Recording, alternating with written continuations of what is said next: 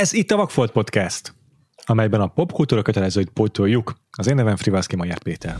Az enyém pedig Huszár András. One, two, three, four.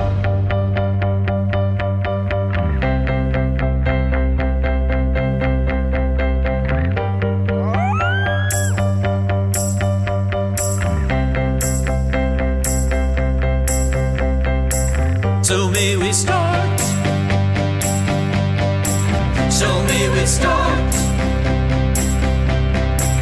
It's time to start. High time to start. Ezúttal egyetlen kötelező csepótolunk a popkultúrából, hiszen elérkeztünk az év legesleges legvégéhez, amikor általában az emberek top listázni szeretnek, legalábbis azok, akik ilyen elvetemültek, hogy nekiállnak évvégén top listázni bármit. Uh-huh. Mi a filmeket szoktuk, hiszen ez egy film elsősorban filmes podcast, és ha már egy ideje hallgatok bennünket, akkor tudhatjátok, hogy idén, vagy ilyenkor a 10 kedvenc filmünket hallgathatjátok meg. 10-10, tehát András is, meg én is elmondjuk a listáinkat, és fogalmunk uh-huh. sincs, hogy mennyi ebben az átfedés. Uh-huh.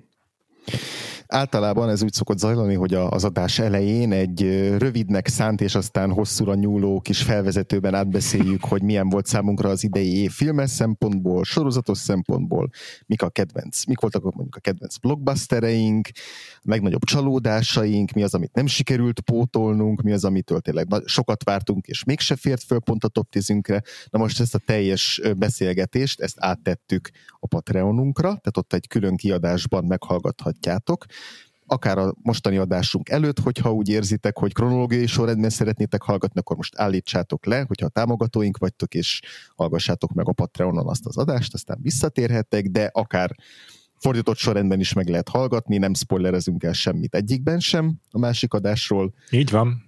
úgyhogy patreon.com per Vagfolt Podcast. Azért, hogyha Igen. még év végén hallgatod ezt az adást, és nem vagy még a támogatón, de kíváncsi vagy erre, akkor javaslom, hogy azt az egy napot várd meg, mert, mert hogy a hónap elején vonják le a pénzt, úgyhogy Igen, ha, ha csatlakoznál támogatóinkhoz a patreon.com per Vagfolt Podcast oldalon, akkor érdemes így a, ezt a pár napot kivárni az év elejéig.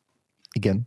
Illetve még amit rendszeresen szoktunk a toplistás adásunkban, az az, az hogy az adott é- naptári évben, aki a vendégünk volt, őket megkérjük, hogy küldjenek egy rövid kis hangüzenetet, amiben mesélnek az, ide, az adott évbeli kedvenc filmünk, filmjükről. Na most ugye ebben az évben csak vendégünk volt minden egyes adásban, tehát ez negy- 40 ember legalább, vagy már nem is tudom, hogy hány ember. Hát 52 hét per 2, 20... 52 hét per 2, igen, 20, 20 pár ember. Ja, de nem mindenki küldött, mert volt, aki nem néz elég filmet egy évben, úgyhogy nem mindenkitől kaptunk választ. Így van, illetve idén mi egy picit későn is szóltunk, mert meg, meg láttuk azt, hogy ez tényleg azért, azért nagyon ö, felduzasztaná akár a, a, az adásunknak a hosszát is. Most azt, azt mondtuk, hogy aki szeretne, az nyugodtan küldjön hangüzenetet, azt be fogjuk majd játszani az adásban, de aki csak úgy érzi, hogy csak megnevezni, hogy mi volt a kedvenc filmje, vagy esetleg írna róla pár mondatot, akkor, akkor azokat is tegye meg, és ezeket jelezni fogjuk az adás vonatkozó részében. Így van, Úgyhogy így is, így is tett jó néhány vendégünk. így van. Kapcsapjunk is bele akkor. Oké. Um, kezdjük a sajátjainkkal, vagy be, beolvasunk rögtön valakitől egyet? Szerintem kezdjük valamelyik vendégünkkel. Jó. Rögtön tudok egy olyan filmet, ami biztos, hogy nem került fel egyikünknek a top listájára sem, viszont szerintem megérdemli, hogy említsük meg, Uh-huh. mert volt róla külön adásunk a Patreonon, és egyébként így mind a kettőnknek úgy rezgett a léc közel volt ahhoz, hogy bekerüljön, de annyira mégse szerettük. Ez Mhm. volt Rácz Vikitől a Promising Young Woman, az ígéretes fiatal nő. Úgy, úgy tudom, hogy küldött is nekünk egy kis szöveget Rácz Viki. Mi lenne, ha gyorsan beolvasnánk? Abszolút, már mondom is. Az üzenet pedig így szólt. Soha nem volt még olyan, hogy ennyi ember és ennyiszer magyarázta volna el a kedvenc filmemről, hogy valójában miért borzalmas. A januári elérhetővé válása óta eltelt majdnem 12 hónap óta, számtalan baráttól, kollégától és vadidegen komment- kommentelőtől tudhattam meg, mennyi probléma van az ígéretes fiatal nővel, de úgy látszik, Emerald Fennel filmje kiállta nálam az idő és az ellenkampány próbáját, ugyanis egész 2021-ben egyszer sem bizonytalanodtam el abban, hogy nekem ez az év filmje. Hogy miért, arról hosszan a Vakfolt erről szóló adásában, rövidebben pedig a filmtetre írt kritikámban értekeztem. Összefoglalva, a post-MeToo korszak filmjei közül szerintem ez eddig az egyetlen, ami képes a színefileknél szélesebb közönséget megszólítva, de nem lebutítva megmutatni az áldozathibáztatást és a szexuális bántalmazás lehetővé tévő rendszer szintű szexizmus jelenségét. De amitől igazán a szívem csücske lett az ígéretes fiatal nő, az a fekete humora és a modern filmekből fájóan hiányzó remek romkom jelenetek. Hmm. Bravo! Viki minden top listájában, amit idén gyárt, igyekszik becsempészni ezt a filmet, úgyhogy örülünk, hogy a Vakfolt podcastban is meg tudtuk említeni. Így van, támogatjuk ezt a misszióját. Támogatjuk, így van. És akkor ideje belecsapnunk a sajátunkba, aztán majd mi időnként így még beolvasunk egy-egy címet, vagy egy idézetet valamelyik vendégünktől, jó? Uh-huh, rendben van. Szeretnéd kezdeni? Tizedik Persze, hogyne. Oké. Okay.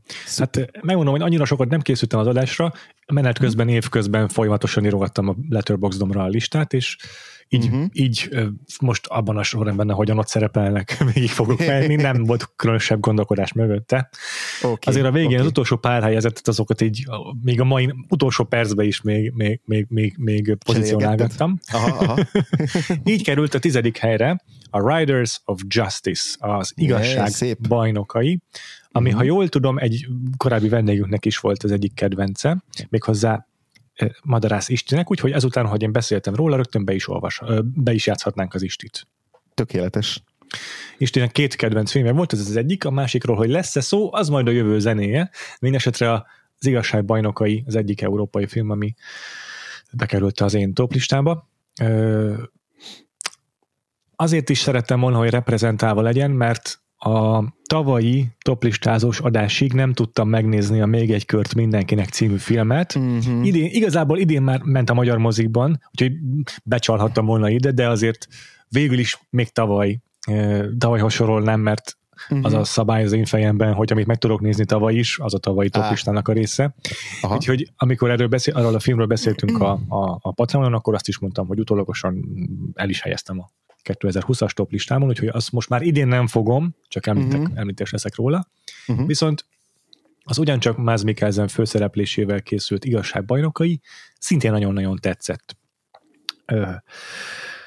A, a film rendezője a, Anders Thomas Jensen, akinek a furcsa humorát már a, a, a Vakfolt podcastban is megtapasztaltuk egy, egy korábbi európai évadosodásban, és uh-huh. Mász Mikkelsen pedig arról beszéltünk már, hogy, hogy mennyivel izgalmasabb szerepeket kap Európában, mint a tengeren túlon. Na hát ez pont Igen. egy ilyen izgalmas film, amelyben egy karakán, kemény veterán katonát játszik, akinek mm, beleütetik a bogarat a fülébe, hogy a balesetet szenvedett felesége lehet, hogy nem is egy szimpla baleset áldozata, és elkezd hmm. utána járni ennek az ügynek, és ebből egy nagyon elvetemült, nagyon morbid humorú bizarr akciókomédia kerekedik ki, amilyen csak Európában tud elkészülni. Talán még Koreában lehetnek ilyen műfai keveredések úgy, hogy ez ne, ne dőljön össze, ne dőljön dugába.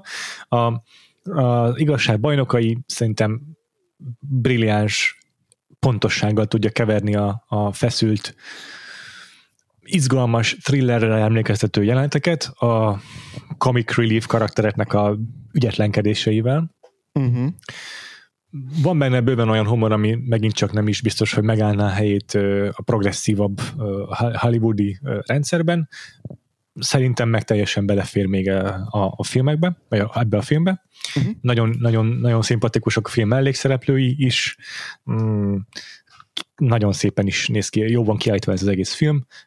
Egy, egyértelműen helye volt a top listában. Amikor először beszéltünk erről a filmről a Patreonunk, Patreonunkon, akkor még úgy inkább ilyen felemás, nem annyira lelkes beszédet mondtam róla, vagy, vagy véleményt uh-huh. mondtam róla, de aztán így rájöttem, hogy nem, nem, csak nem kopik ki a memóriámból ez a film, más filmek ellentétben, úgyhogy mhm. végül a tizedik helyre úgy gondoltam megérdemli, hogy bejusson. Tök jó, örülök neki. Én még sajnos még mindig adós vagyok a Riders of Justice-szal, be fogom pótolni majd az oszkáros hatásig, mert nagyon érdekel. Ez, nálam most voltak olyan filmek, amiket így vagy jobban vártam, vagy úgy éreztem, hogy nagyobb esélyük lehet bejutni a top 10-be, de, de, de nagyon érdekel, és nagyon örülök, hogy neked sikerült a tizedik helyre felküzdened ezt a filmet. Igen, azért azt satszolnám, hogyha hogy meg is nézed, akkor se hiszem, hogy bekerülne a top 10-be, mm-hmm. valószínűleg elég erős ott a verseny, úgyhogy nem hiszem, hogy ez befolyásolhat bármit, de én örülök, hogy meg tudtam elíteni, és akkor most Igen hallgassuk meg a filmről, nem sokat beszél róla Isti, de azért hallgassuk meg Madarász Istit, és aztán átadom a szót Andrásnak, és te is leplez le a tizedikedet. Akkor most átadom a szót Istinek. Sziasztok!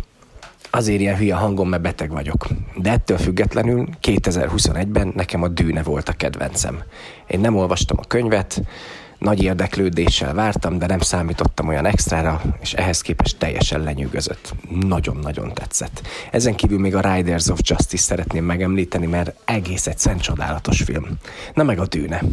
Hát köszönöm, boldog új évet! Nagyon közi Isti, és akkor rögtön két filmet hallhattunk rögtön tőle, úgyhogy ö, meglátjuk, hogy azokról, a másikról lesz még nálunk szó, de itt az ideje, hogy megtudjuk, mi volt András tizedik helyezettje. Én is sokat sakkozgattam itt a, a, a listámnak a, az alsó végében, még itt a 10.-11. hely között is változtak, változtak helyezések, de végül úgy éreztem, hogy bár friss élmény, és meglátjuk, hogy hogyan fog majd alakulni a későbbiekben, de én a tizedik helyre beraktam a The French Dispatch-et Wes Anderson-tól. Aj, nem tudtam bepótolni még, ezt el is fejtettem mondani a Patreonon, de ezt nem tudtam bepótolni még. Igen, én valahogy úgy éreztem, hogy hát ez most nem is fogom idén megnézni, mert hát ugye vélemények is nagyon vegyesek voltak, én is úgy néha hadilábon állok Wes Andersonnal, majd valamikor egyszer lehet, hogy megnézem.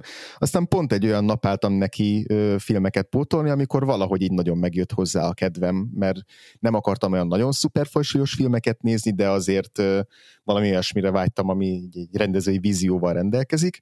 És akkor megnéztem a French Dispatch-et, és szerintem egy nagyon szuper kis film és és nekem elejétől végéig abszolút működött. A legtöbb vélemény, vagy sok olyan véleményt láttam, ami azt mondja, hogy a film elején még tök jól működik, aztán a végére a, a nézőnek csömöre lesz a Wes Andersonságoktól, meg hogy ugye ez egy sketchfilm, és hogy három nagyobb történetet mesél el a film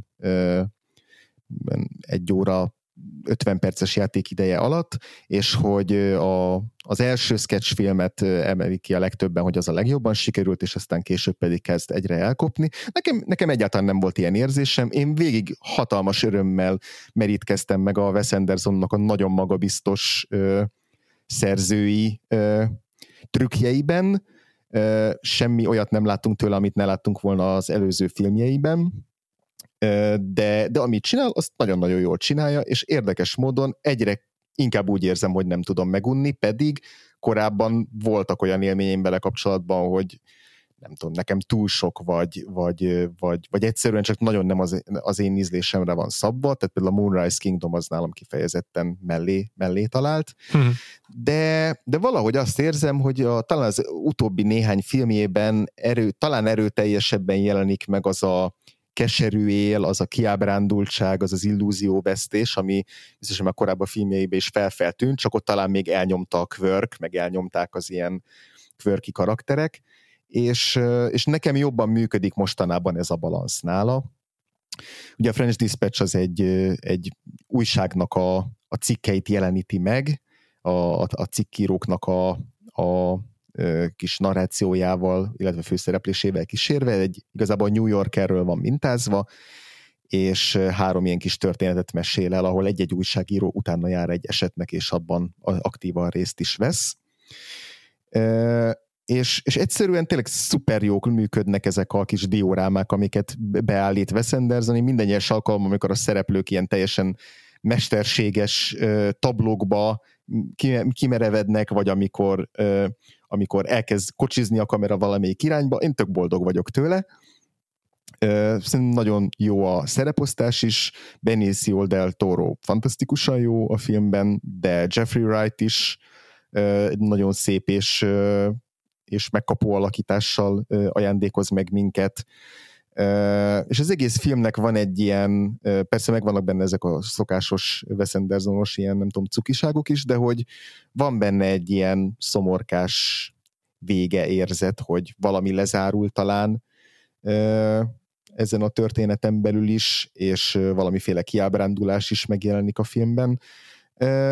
Mondom, én, én nagyon jól szórakoztam, szerintem még jót is tesz a filmnek az, hogy három ilyen kis mikrotörténetet mesél el, mert vannak benne olyan váltások, amik miatt így izgalmasabb, le, izgalmasabb lesz számomra, de nekem egy meglepő tanulság az, hogy Wes Anderson nagyon jól tud működni. Én nagyon-nagyon örülök, hogy ez a top listádra felkerült, abszolút meghozta a kedvem ahhoz, hogy minél-minél hamarabb portoljam be, úgyhogy remélem, hát az biztos, hogy az oszkáros adásunk így meg lesz, de mhm. remélem hamarosan tudunk Igen. még róla beszélni.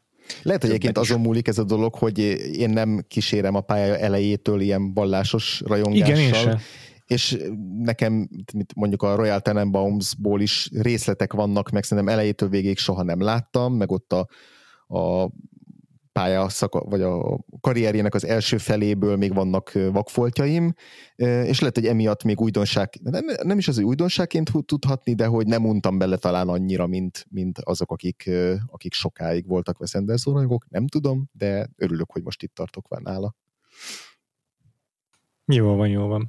És akkor mivel nagyon sok a vendégünk, ezért azt is beolvasnám gyorsan, hogy uh-huh. Markovics Botond, azaz Brandon Hackett, akivel a Ragtime-ot és a utolsó szamurájt néztük meg idén, a kedvenc filmjének pont azt a még egy kört mindenkineket választotta, amiről én elmagyaráztam, hogy miért nem fér bele az idei de így legalább még egyszer meg tudjuk említeni. Úgyhogy Nagyon jó. Legalább a mind a két idén Magyarországon idén megtekinthető Mads Mikkelsen film szóba jöhetett egy kicsit. Örülök, örülök neki. Jó van, akkor te jössz a kilencedik helyezetteddel. Így van. A kilencedik helyezettemről is volt már szó a Patreonon, a kávé mellett beszéltem róla, és már akkor is ódákat zengtem róla, de nem annyira, és aztán rájöttem, hogy igenis ez a film, ez nagyon is megérdemli, hogy rákerülni a top listámra. Ez a Pig. Uh-huh. Nicolas Cage főszereplésével, a rendezője egy első filmes fickó Michael Sarnowski, és igazából Nicolas Cage-en kívül nem nagyon van ennek a filmnek jelentős szereplője, Alex Wolf az, aki még végig kíséri őt egy úton, ami arról szól, hogy Nicolas Cage karaktere egy erdő szélén nevelgeti a Mm, szarvasgomba vadászó vagy túró disznóját, és egyszer csak uh-huh. elrabolják tőle ezt az állatot, és akkor megindul Nicolas Cage, és ez egy antibosszú film. Ha valaki ezek alapján, ez alapján, a premissza alapján azt gondolná, hogy ez biztos egy ilyen Nicolas Cage rage őrület lesz, amiben lehentel mindenkit, aki árta az ő háziállatának, az nagyon-nagyon téved, de pont ezért lesz izgalmas a film, és ezért ajánlom annál is inkább Nicolas Cage-et ilyen szerepben nagyon-nagyon régen láthattátok utoljára. Van óriási érzelmi uh, skálája, tehát bejár egy hatalmas érzelmi skálát ebben a filmben, de általában egy nagyon visszafogott alakítást látunk tőle. És a Cage Rage-nek nyoma sincsen tényleg, viszont amikor kell, akkor ki tud törni, és az megható, és az, és az érzelmes, és, és hatásos. Mm, tele van egészen egyszerű, de mégis fajsúlyos gondolatokkal az életről, az élet céljáról, az értelméről. Talán pont emiatt nem is tudnám följebb sorolni, mert olyan kis egyszerű igazából ennek a filmnek a filozófiája, uh-huh. de, de pont ezt tetszik benne nagyon, hogy mennyire ilyen kézműves, mennyire ilyen ilyen tenyeres talpas ez a film, ahol egy az élet filozófia is egy, egy jól hmm. kézzel fogható, egyszerű kis dolog hmm. a maga, maga poetikus szépségében igazából. Ez a film meglepően poetikus. Képi világa is hömpölygő, atmoszférikus. Tehát én, én ezt a szót tudom erre a filmre abszolút használni, hogy poetikus. És azt hiszem nem voltam egyedül ezzel a filmmel, ugyanis Farkas Balázsnak is a kedvenc filmje lett az idei évből a Pig, úgyhogy ha, ha, ha én nem, akkor Balázs mindenképpen győzzön meg benneteket arról, hogy érdemes megnézni a Piget. Igen. Én is azt mondom, hogy érdemes megnézni a Piget. Sajnos nekem nagyon-nagyon nem talált be ez a film, és ez, ezt, ezt nagyon sajnálom. Aj, de sajnálom. igen, é, sőt, én kifejezetten nem szerettem. Annak ellenére, hogy abszolút látom benne, amit mondasz, és tökre értékelem benne az ambiciózusságát. Nagyon értékelem benne azt, hogy tényleg ebből a premisszából valami teljesen más próbált kihozni, és ilyen sokkal merészebb irányokba kalandozott el ennek ellenére nekem nagyon nem működött az, ahogy kalandozott, tehát hogy tonálisan valahogy nekem nagyon nem állt össze, és pont ez az általad említett ilyen poézis, vagy poétikusságra való törekvés az, ami, aminél itt talán megfenek lett a film, mert valahogy nekem nagyon mellé ment a, az az érzelmi hatás, amit megpróbált kiváltani, és inkább ilyen idegesítő manír, meg modorosságként csapódott le.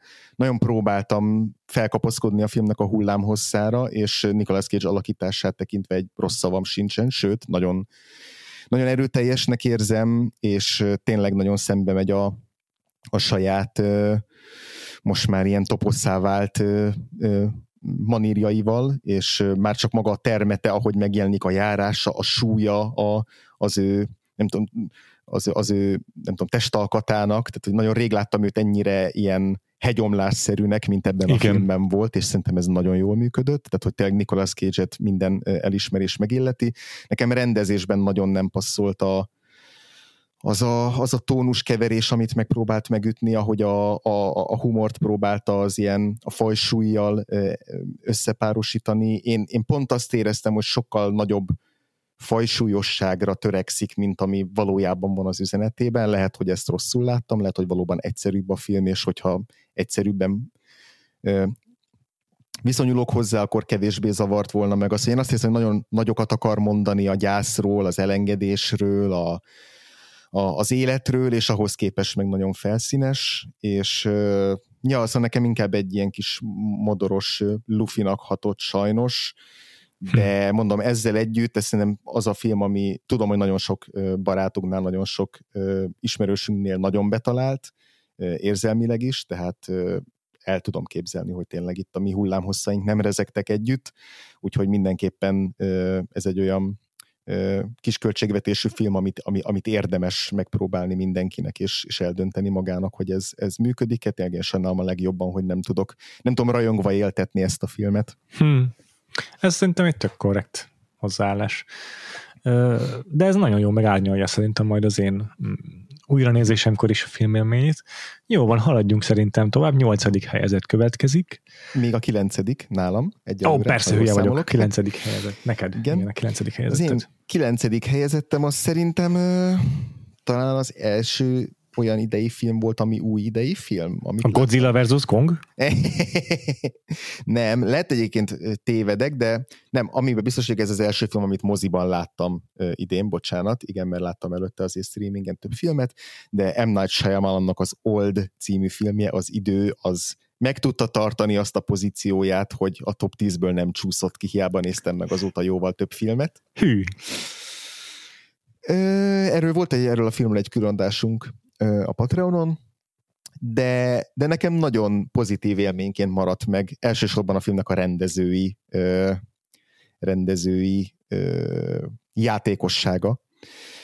Maga a történet azt nem egy különösebben érdekes, vagy érdekesen felvezetett történet, bár vannak benne jópofa csavarok, vannak benne megható pillanatok, és így állít dolgokat tényleg mondjuk az öregedésről, vagy a, inkább az elengedésről, megint csak, hogyha már a Pignél lesz, ezt a témát boncolgattuk, arról, hogy, hogy az embereknek éppen az életük során az apró cseprő dolgok azok mennyire fontosak, az apró nyűgök és bajok, és mennyire veszítjük el esetleg szem azt, ami, ami valóban fontos. Ezek mind olyan témák, amiknek nem hatol túlságosan mélyre ez a film, de azokban a pillanatokban, ahol boncolgatja a saját zsánerén egy ilyen thrilleres, horroros zsáneren belül, az szerintem működik és de elsősorban az, ahogy, ahogyan M. Night Shyamalan kézbe veszi ezt a történetet, az, ami egy, szerintem egy baromira élvezetes, incsiklandó, tényleg játékos megoldás. Egy pillanatra se akar ő egy ilyen visszafogott rendező szerepében tetszeni, nem, ő, ő csőre tölti a kameráját, és tényleg a lehetőleg trükkösebb megoldásokat veti be, viszont ezek mindig illeszkednek a filmnek a témájához, illeszkednek a szereplőknek a, a pszichológiai ö, helyzetéhez, és nagyon szerintem hatásosan erősítik a filmnek a, a témáit, azt, hogy ezen a bizonyos tengerparton, ahol mindenki megöregszik, uh-huh. ezen a tengerparton mennyire elvész az időnek minden nemű kézzelfoghatósága, az az illúzió, amit mi egy ilyen lineárisan előre haladó fejlődésnek tekintünk, és ez szerintem 2021-hez is, ennek, az, ennek az évnek a teljes kézzelfoghatatlanságához is eléggé jól passzol, úgyhogy nálam valószínűleg ezért maradt bent a top 10-ben az Old. Szép. És ha már hirtelen öregedés, akkor említsük meg Szabó Dominik kedvenc idei filmjét, a Wendy, a Wendy című film, ami egy Peter Pan adaptáció Ben Zeitlintől, akinek a korábbi uh-huh. nagy filmje a Beasts of the Southern Wild volt, ha jól emlékszem. Igen, igen. Ez egy olyan film, amit nagyon-nagyon-nagyon csúnyán lehúztak a kritikusok, és szerintem méltatlanul, tehát ez egy nagyon wow. jó, ö, hát nem tudom, hogy fogalmazok talán annyit mondok, hogy nekem is tetszett az a film. Tehát, Aha, hogy, jó. hogy sokkal rosszabbra számítottam a vélemények alapján, úgyhogy örülök neki, hogy Dominik kiemelte, mint a kedvencét, mert megérdemli, hogy picit revideáljuk a mhm. néze, nézeteinket róla. Uh-huh. 2020-ban volt a, de, a Sundance-en, de 2021-ben vált elérhetővé nálunk, úgyhogy itt, uh-huh. itt, itt, itt szerepel ezen a top listán. És uh-huh. akkor haladjunk a nyolcadik helyezettünk felé, ugye? Aha, így van, nyolcadik helyezetteddel jössz. Nyolcadik helyezett egy még oszkáros film, úgyhogy ha jól sejtem, akkor nálad ez nem fog szerepelni. Uh-huh. Nálam kettő oszkáros film is bekerült a top 10-be, tehát olyanok, Na. amikkel valamikor, mikor márciusban foglalkoztunk. Uh-huh. Már szinte tényleg egy évszázaddal ezelőttinek tűnnek. Uh-huh. Ez a Nomadland, a Chloe Zhao uh-huh. film, egy, egyik idei filmje, hogy pontos legyek. Igen. Igazából ez is tavaly jelent meg, azért lehetett az Oscaron, de nálunk 2020-tól vált elérhetővé. Mm, Francis McDormand főszereplésével egy film az amerikai uh, lakókocsi lakókról, azokról, akik lakókocsiban utazgatva töltik az egész életüket, röghöz uh-huh. kötetlenül járva, szezonális munkáról szezonális munkára, államról államra. Hol az Amazon egyik raktárában dolgoznak a karácsonyi főszezonban, hol nem tudom, céklát aratnak, vagy franc tudja már, hogy micsodát. Uh-huh. És ezek között, az egy, ezek között az emberek között az egyik szereplő Francis McDormand, akit a férjének az elvesztése vezet ebbe a közösségbe, és a gyászban való közösségük az, ami összetartja őt a többiekkel, és a, és a, és a magányok megélése. Szerintem nagyon sok mm, érdekes gondolatot boncolgat a film a magányról, a gyászról, a, a, a közösség szerepéről, vagy fontosságáról, a barátság jelentőségéről, az emberi kapcsolatoknak a fontosságáról. Ez nagyon általános dolgok, amiket most mondok, de szerintem ez a film ez nagyon szép, gyöngéd és árnyalt képekkel, árnyalt történetmeséléssel teszi ezt. Ez a film aztán abszolút nem vádolható azzal, hogy túlságosan is szájbarágos lenne, mm, de pont ettől válik számomra egy nagyon hangulatos, érzékeny darabbá, Chloe Zhao pedig egy mesteri érzékenységgel kezeli ezt a filmet, és, és hagyja, hogy a, hogy a filmnek a hangulata, szereplőkkel kapcsolatos érzéseink azok így szépen lassan ivódjanak a bőrünk alá.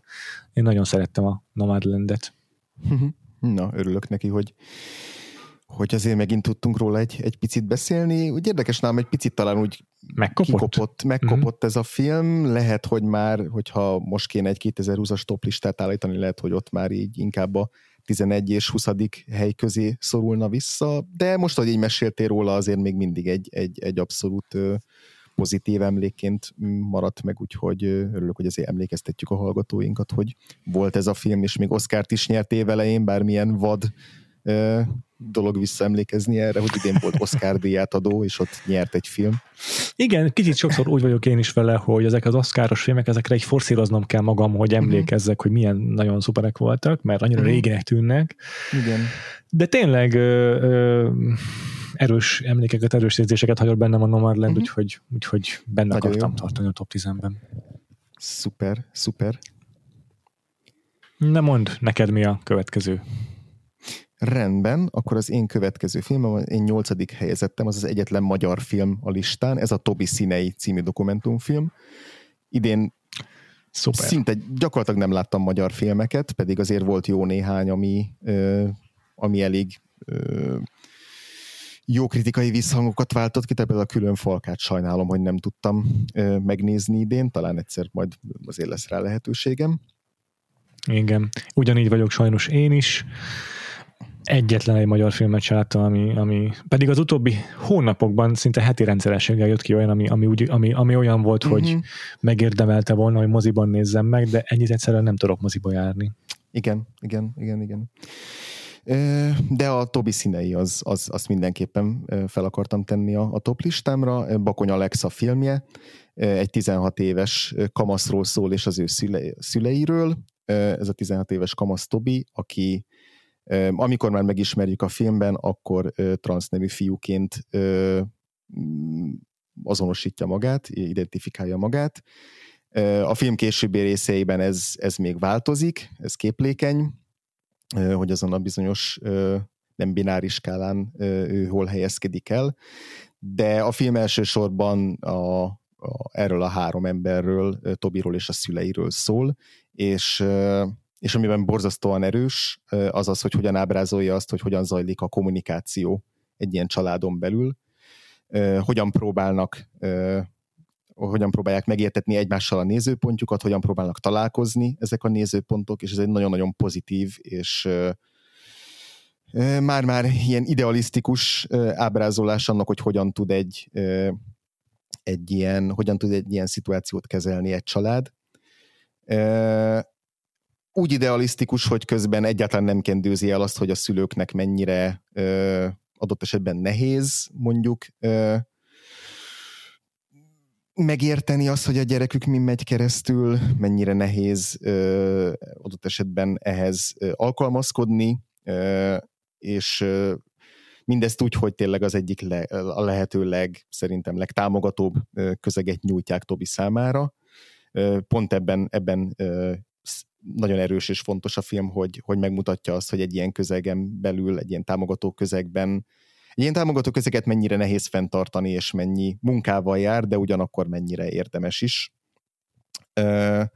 Nekem volt, amikor megnéztem a filmet, egy pici bizonytalanságom abban, talán azért, mert nem tudom, biztos az elvárásaim miatt, hogy, hogy Tobinak a nézőpontja vajon mennyire érvényesül erősen ebben a filmben, és mintha inkább a szüleinek a, a nézőpontját fogná meg hangsúlyosabban a film, és hogy ebből a szempontból mondjuk kihez szólhat ez a film, vagy vagy mennyire kellett volna talán jobban balanszíroznia ezeket a nézőpontokat. Így utólag azért azt érzem, hogy, hogy nagyon hogy mivel pont, hogy a kommunikáció áll a középpontjában a filmnek, és nem annyira egy-egy figurát emel ki ebből a három szereplőből, a három emberből, ezért szerintem nagyon-nagyon sikeres ez a film, és, és tényleg olyan közelről mutatja meg ezeket a párbeszédeket, ezeket a diskurzusokat, ezeket a megértési igyekvéseket és törekvéseket, ami, ami nagyon megható és, és erőteljes, és, és tényleg minden nemű jelenkori politikai helyzettől és üldöztetésről függetlenül is egy, egy nagyon szerintem szép szép film lenne, de így, így meg aztán végképp tényleg az a fajta film, amit tényleg minél több embernek látnia kéne. Hmm. Úgyhogy, úgyhogy ezért akartam mindenképp beszélni róla én is. Nagyon jó. Örülök, hogy legalább te, legalább egy filmet láttál a magyar felhozatalból, és hogy az pont a Tobi színei, mert azt nagyon-nagyon szeretném én is pótolni, és már az első pillanattól kezdve, hogy hallottam róla, baromira kíváncsi voltam rá. Most egy suta átkötéssel beolvasnám Szilárdnak az üzenetét, jó? Jó, oké. Okay. Szilárd ugyanis a Matrix újjászületéseket, nem tudom mi a magyar címe, választotta, és nagyon-nagyon hosszú mm, szöveget írt Szilárd nekünk, amit a Patreonon olvastunk be, hiszen elsősorban közönségfilmekről írt, és a Patreonon beszéltünk elsősorban a közönségfilmekről, ezért úgy gondoltuk, hogy oda az adásba pont passzol abba a szegmensbe az, amit Szilárd írt nekünk a filmekről, de akkor egy szakaszt, mégiscsak a kedvenc idei közönségfilméről kiemelnénk, tehát Veres Szilárdot hallhatjá, Veres Szilárd mondatait hallhatjátok, amit a Matrixról mesélt. Egy alkotó vitája önmagával a The Matrix Resurrections, amiben Lana Wachowski felteszi a kérdést, hogy van-e még értelme szerzői, radikális üzenettel rendelkező blockbuster csinálni, ha annak értelmezése millió módon félre mehet. Mint ahogy az eredeti trilógiái is teljesen félrement, elég csak a szélső jobbosokra gondolni a piros pirula kapcsán. Végül aztán beletörődik abba, hogy bizonyos dolgokat képtelenség irányítani, próbálkozni kell és remélni a legjobbakat. Egyúttal megfogalmazza azt az üzenetet, ami így 2021-ben nagyon is rezonált velem. A világunk nyomasztó, és el van nagyon baszva. De az emberi kapcsolatok azok, amik átsegítenek minket ezen az egész szaron, és ami miatt érdemes újra és újra küzdeni. Nagyon köszönjük Szilárd, hogy szóba tudtuk hozni egy kicsit a Matrixot, és még egyszer uh-huh. mondom, Szilárd sokkal bővebben fogalmaz ennél a Patreonunkon, de úgy gondoltuk, hogy ott több helye van ennek a kis monológnak, ezért ott tudjátok meghallgatni, hogy még mit mondott a Matrixról, valamint egyéb blockbusterekről. Uh-huh. És akkor jöhet a hetedik helyezetted. Így igaz, ez már egy abszolút idei film, egy őszi premier volt, ez az uh-huh. utolsó párbaj, The Last Duel, Ridley Scott uh-huh. egyetlen film, amit láttam idén, vagy itt egyetlen új film, amit láttam idén, um, mert nem láttam a Gucci házat. Uh-huh. Kettő közül mindenképpen ez érdekelt jobban, és a kritikák Igen. alapján is ez érdekelt jobban. Nagyon Igen. sajnálom, hogy a mozinál megbukott The Last Duel, de egyébként egy szinten baromi ötletes mm, történelmi vagy kosztümös film, a főszerepben Matt Damonnal, Adam Driverrel és Jodie Comerrel, meg Ben Affleckkel. Um, amelyről azt kell tudni, hogy a forgatókönyvét szintén Matt Damon és Ben Affleck írták, akik utoljára szerintem több mint 20 éve dolgoztak együtt egy közös skripten, és ezúttal uh-huh. besegített nekik Nicole Holofcener is.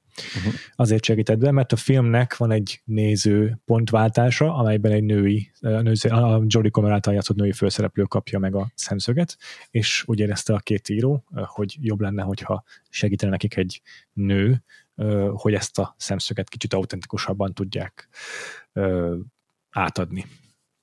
És a film egyébként egy történelmi MeToo film, mindenki így beszél róla.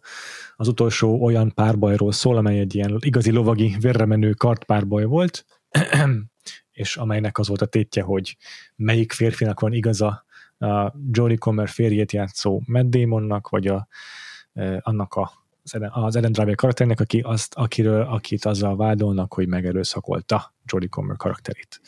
Mind a három főszereplő szemszögéből látjuk ezt a, az esemény sort, ami odáig vezet, hogy ez a ö, ö, ez, ez, ezek a, ez, a, ez a bűneset végigmegy, uh-huh. és nagyon tetszett nekem az, ez a rásomonos szerkezet, ahogy szokták nevezni a, a Koroszava film után, hogy milyen máshogyan, mennyire máshogyan értelmezik egyes szereplők a, a, vagy élik meg egyes szereplők a, a, a szituációkat. Igaz, hogy vannak olyan apróságok, amikor konkrétan máshogy emlékeznek az szereplők arra, hogy pontosan mit is csináltak, mennyi hogyan udvaroltak egymásnak, vagy ilyesmi, de alapvetően mégis arról van szó, hogy egyes játéknak a hangulatai, értelmezése az a különböző szereplők nézőpontján keresztül egészen máshogyan csapódik le, beleértve magát a, az erőszaknak a megtörténtét is. És amellett, hogy egy ilyen különös, vagy érdekes és nagyon aktuális premisszával dolgozik a film, szerintem mesterien van kivitelezve, a diszletektől kezdve a jelmezeken át, a kartpárbajnak a, és az akciójáteknek a minőségéig ez egy abszolút top kategóriás hollywoodi, igazi nagy film, olyan, aminek sokkal többnek kéne készülnie. Hm. Hmm. Örülök neki, hogy uh, itt van nálad a, az utolsó párbaj. uh, szerintem mehet, mehetünk tovább? Mehetünk tovább, persze. Jó, jó. Az én hetedik helyezettem az a Zola című film, ami nagyon-nagyon régen, még 2020 elején, ami ugye, mint már mondtuk, egy évezreddel ezelőtt volt, akkor debütált a Sundance Film Fesztiválon, és aztán, mivel A24-os film, és az A24 nem akarta kiszórni a nagyobb fesztivál és esetleg díj szezonra érdemes filmjeit, a streamingre az első karanténok alatt, ezért egészen 2021-ig kellett várni, hogy elérhetővé váljon ez a film. Ez Janica Bravónak a filmje, és egy Twitter thread alapján készült. Gondolkodtam, hogy ez az-e az a film, de akkor igen. Igen. igen Nagyon meglepődtem, igen. hogy itt van. Én is meglepődtem, mert hogy kíváncsi voltam erre a filmre, nagyon tartottam a filmtől, láttam a, az előzetesét, és az alapján az, az biztosra vettem, hogy ez egy vizuálisan nagyon markáns film lesz, de el tudtam képzelni, hogy borzasztóan idegesíteni fog.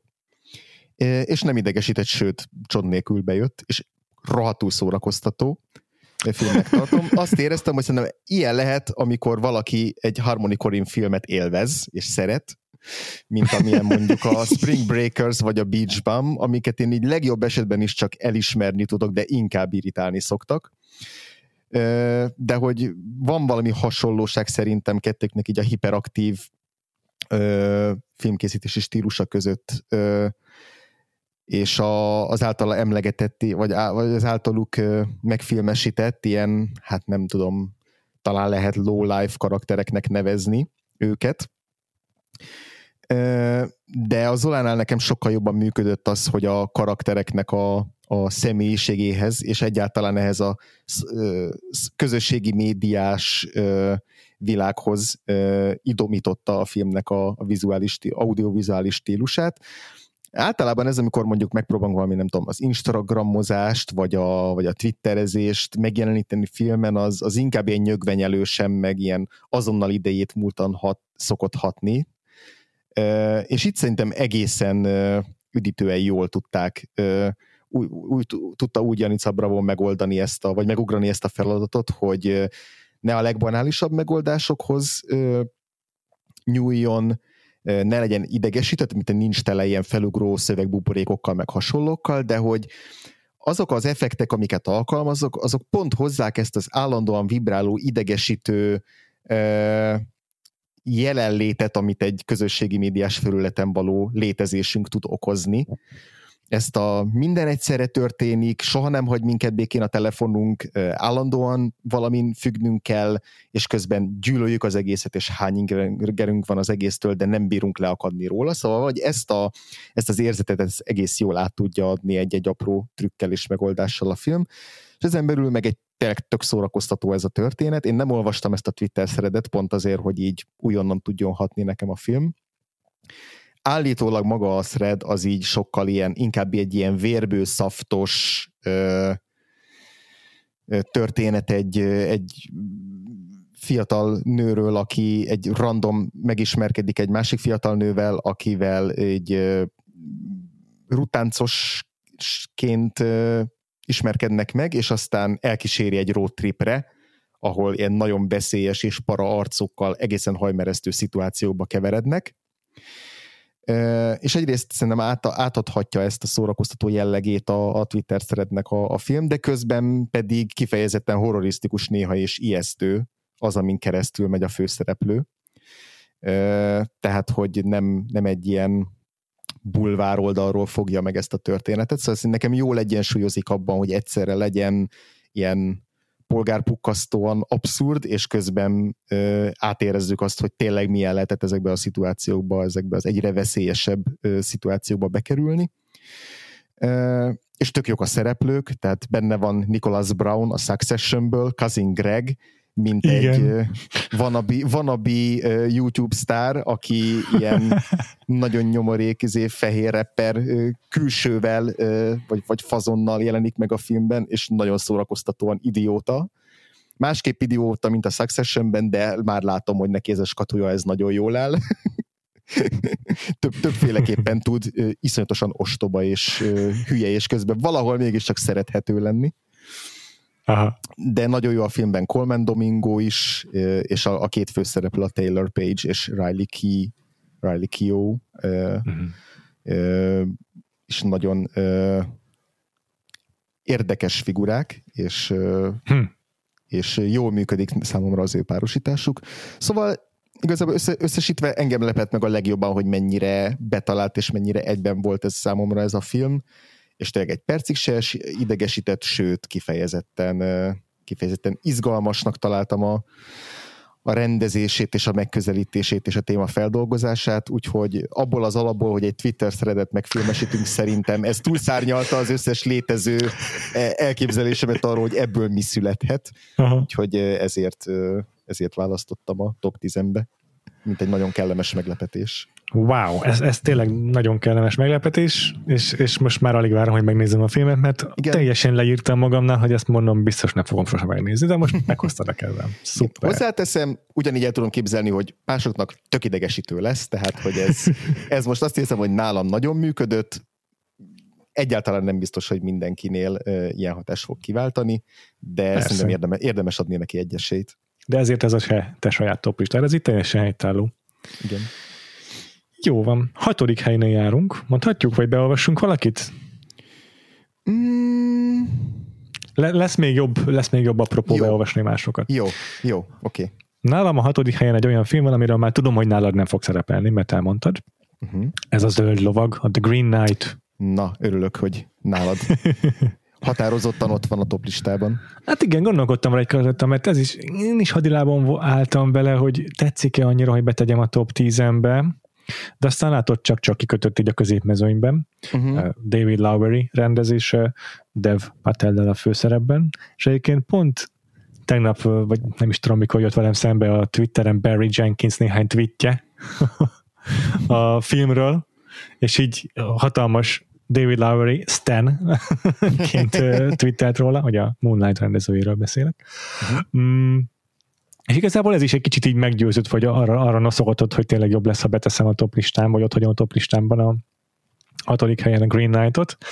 Egy erős képi világú, kosztümös film ez is, akár csak a The Last Duel, de nagyon más, hiszen a The Last Duel a sokkal földhöz ragadtabb, kézzelfoghatóbb történet, emberi drámával, míg a, a a zöld lovag az egy, egy mítosz, egy mese, méghozzá az mm-hmm. Arthur Mondakörnek egy aprócska szegmensét dolgozza föl. Mm, a Gawain, vagy Gawain nevű lovaggal, attól mm. függ, éppen milyen kiejtést választasz. És ezt, ezt a lovot játsza, játsza a filmen Dev Patel, de rajta kívül is még számos ismertebb színész felbukkan a filmben, mint például Barry Keoghan, mm-hmm. Kit is látunk még benne? A Alicia, Vikander, igen. Joel Edgerton. Joel, Joel Edgerton. És igen. Sean Harris alakítja Arthur királyt. Így van, ami nagyon érdekes választás, ugyanis Sean Harris így megöregítve egy rozoga Arthur királyt játszik. Igen.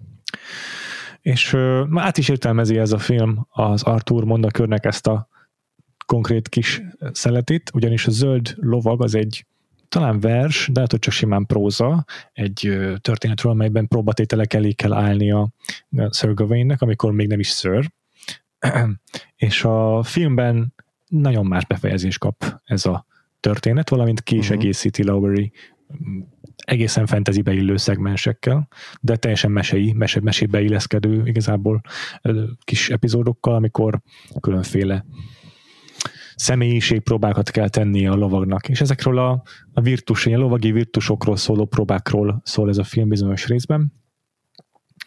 És nagyon cinikus a befejezése, én úgy érzem, nagyon tetszett nekem ez a, ez a váratlan, de meglepően cinikus, és a mese, mint olyan műfai hagyományaival teljesen szemben menő befejezés, ez nekem kifejezetten mm-hmm. erős volt. Mm, és igazából a brilliáns képi világa a filmnek az, ami leginkább nyomot hagyott bennem. Nagyon digitális a film, ez sokszor nagyon csúnya, de összességében mégis markáns uh-huh. vizuális nyelvet teremt ebben a filmben David Lowery, a színek használatával elsősorban, de nagyon tetszenek a lassú, vagy lassított felvételes képek is, a, a kerekasztal termében látható képek, azok kifejezetten mondom, beégtek így a, a memóriámba.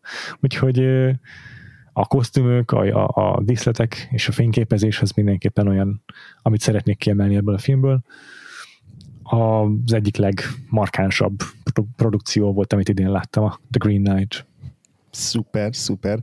Nálam is ott van egyébként egy 15. hely környékén, úgyhogy abszolút egy, egy pozitív, pozitív filmélmény, mint abszolút ez a markánság, amit mondasz, ez teljes mértékben érvényesül, még akkor is, hogyha mondjuk inkább egy intellektuális élmény volt, mint mondjuk egy érzelmi élmény, vagy, vagy akár ilyen más ilyen szenzoros élmény, de de nagyon egyedi, és David Lowry továbbra is az egyik, egyik kedvenc független filmes rendezőm. És akkor itt gyorsan megemlítem, hogy Szabó Kristóf, aki szintén volt idén vendégünk, Uh-huh. a Green Knight-ot választotta a kedvenc filmjének. Szuper, szuper jó. És akkor te jössz a sajátoddal. Rendben. Az én hatodik helyezettem The Last Duel. Yay! Termé- Szép, ilyen közel term- egymáshoz. Természetesen nekem is ott kellett lenni a top 10-be, e felől nem volt semmi kérdés. A, Komolyan? nagyjából- Hát itt meg vagyok döbbenve. Nagyjából az is, az is úgy biztosra vált számomra, hogy így a top 10-es listám középmezőnyébe fog helyet foglalni. Minden igazra, amit, amit, amit elmondtál. Egy ilyen igazi, robusztus, profi történelmi film, és engem ezekkel abszolút kenyére lehet kenni. Nem sok készül azért már ö, ö, hasonló filmekből, és ahogy, hogyha mégis készül, az is gyakran ilyen streamingen, olcsóbb digitális megvalósításban, ami még így elfedi esetleg az értékeit is ezeknek a történelmi filmeknek. Hát itt szó sincs semmi ilyesmiről. Nek, számomra is nagyon-nagyon jól működött ez a Rashomon szerkezet. Meglepően, meglepően jó, jól csapódik le az a sok anakronizmus, amit felhasznál a film. Ez akár zavarhatna is, hogy néha a szereplőknek a beszédmódja ez teljes mértékben 21. századi, és még akár a gondolkodás, mondjuk, vagy a nézőpontoknak a, a Igen.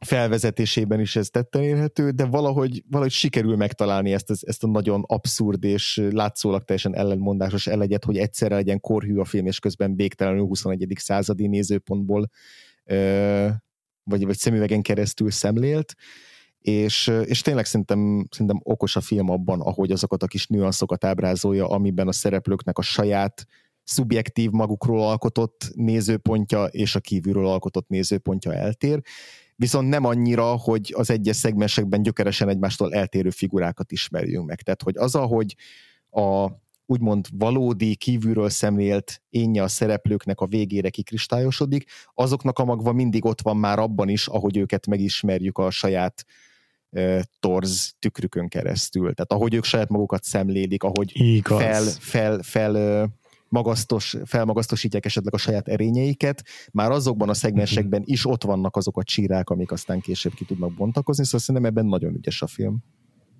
Uh-huh, uh-huh, uh-huh. Nagyon örülök, hogy nálad is előkerült. És akkor szerintem mehetünk is tovább a, Menjünk. a lovunkon, a következő helyezetre. Ötödik, ez már az első, tehát az, a, a, a, a, beértünk az első felébe a top 10-nek. Igen, igen, a Letterboxd listán már a felső sorban vagyunk. Az ötödik helyezettem megint csak egy történelmi per kosztümös film, de ezúttal nem utazunk olyan messzire a múltba, mint akár a, az utolsó párbajjal, vagy akár a zöld lovaggal. Ez a The Power of the Dog. Ó, oh, Most nem fog eszembe jutni a magyar címe. Kutyakörmai közt, jól igen, emlékszem? igen, igen. Ah, Nagyon köszi. fura ez a magyar cím. Egy kicsit igen. Tehát De hát gondolom, egy- mivel idézett egy, Igen, most lehet, hogy nem spoilerezném, hogy honnan, de mivel idézett, ezért lehet, hogy egyszerűen fogták a szöveg, szöveget az eredeti Igen, igen, igen. kiemelték. Jane Campion idei filmje, aki már nagyon-nagyon régóta nem rendezett egész estés mozifilmet, mi viszont a podcastban megnéztük tőle a zongora leszkét, The Piano-t, és nagyon-nagyon szerettük, amiatt, hogy egy érzékeny mm, erotikával átfűtött történet egy nagyon különös hármas dinamikáról, három szereplős dinamikáról, uh-huh. amely tele van tényleg szexualitással, és tele van olyan dolgokkal, amikkel ritkán találkozunk egy egyébként tényleg romantikus vagy erotikus filmben, hiszen van benne azért a maszkulin erőszakosság, akkor ez a Na mindegy, szóval egy csomó olyan dolog, ami, ami, ami nem jellemző szerintem általában véve sem romantikus filmekre, és nagyon örültem annak, hogy a The Power of the Dog is rendelkezik ezekkel a kvalitásokkal. uh-huh. Mégis, de egészen sok a hasonlóság a két film között, és nem csak arra gondolok, hogy minek többen van, hogy cipelnek egy zongorát. Tényleg? Wow.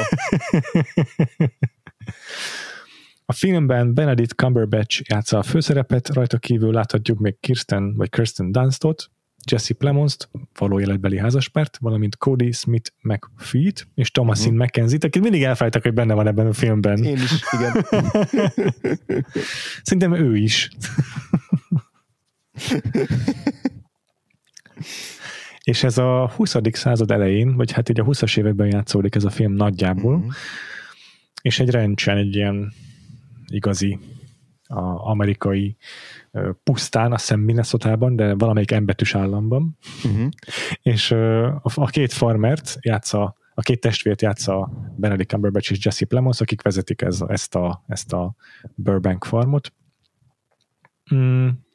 A kettőjük közül a Jesse Plemons karaktere a, a, az ilyen nyámnyiláb, teszettoszább, málészájúbb, és a Benedict Cumberbatch játsza a karakán kőkemény férfit, aki észre se veszi szinte, hogy állandóan sérteget mindenkit, egy igazi nagy paraszt a Benedict Cumberbatch karaktere, a Phil, és az a változás áll be a kettőjük dinamikájában, hogy Jesse Plemons karaktere, tehát a Philnek az öccse megismerkedik egy özvegyel, akit a Kirsten Dunst játszik, akinek van egy gyermeke, ez a Cody Smith McPhee által játszott tinédzser, és összemelegednek, és ez kicsit így megzavarja a korábbi jól, jól bevált, évtizedek óta működő kapcsolatot a két testvér között, akik olyan jól elvezették eddig ezt a rancsot. És a film szerintem kétharmadáig elviselhetetlen, tényleg ahogyan a Benedict Cumberbatch terrorizálja maga körül az embereket, főleg Kirsten Dunstot, amikor már úgy össze, összejönnek a Jesse Plemons-szal. Uh-huh. Szörnyen viselkedik, tényleg borzalmas alak, és nagyon kényelmetlen is nézni ezt a filmet. Úgyhogy sokáig bizonytalan voltam abban, hogy mitől talál be ez a film annyi kritikusnál, mert uh-huh. egyébként elég pozitív a fogadtatása. Uh-huh. És aztán a végére azért úgy csak-csak összeállt, és végig gondolva, meg visszaemlékezve a filmre, rengeteg apróság van benne, ami elemeli, vagy felemeli ezt a filmet, és utólagosan helyére kerül egy csomó apróság. Uh-huh. Megismerjük Cody Smith McPhee karakterét is, aki egy ilyen magának való visszahozódó figurának tűnik, aki a feminin, feminin kvalitásaival főleg kinyitja a bicskát a farmon dolgozók, és főként Phil zsebében.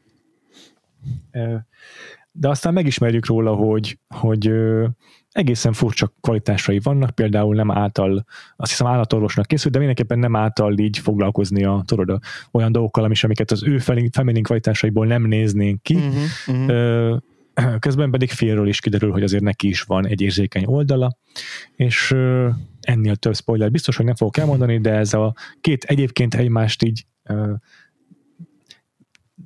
mint a mágnes úgy taszító figura, mint a mágnesi ellentétes pólusai, úgy, vagy azonos pólusai taszító figura, elkezdenek összeismerkedni, és egy ilyen mentori kapcsolat alakul ki közöttük apránként. Mm, Kicsit el is sikad a film egy részére a többi karakter, viszont Mhm. ez a kettőjük párosa, ez szépen szerintem, szerintem nagyon jó arány mértékkel, Uh-huh. vagy arányérzékkel, ö, apránként és apró jelekből, aprócska kis, kis gesztusokból vesszük észre, hogy ők azért kibékülnek, összebarátkoznak, és nem egy nagyon direkt, nem egy nagyon egyértelmű ö, film ez a The Power of the Dog, nem tolja az arcodba a mondani valóját, meg a karaktereknek a belső világát nem teszi ki a kirakatba, hanem itt szépen lassan adagolja tényleg azt, hogy itt mi is történik az embereknek a, a, a kapcsolataiban. És ö, egészen meglepő az a finálé, amire kifut ez a film, Uh-huh. és engem egészen elvarázsolt, hogy, hogy,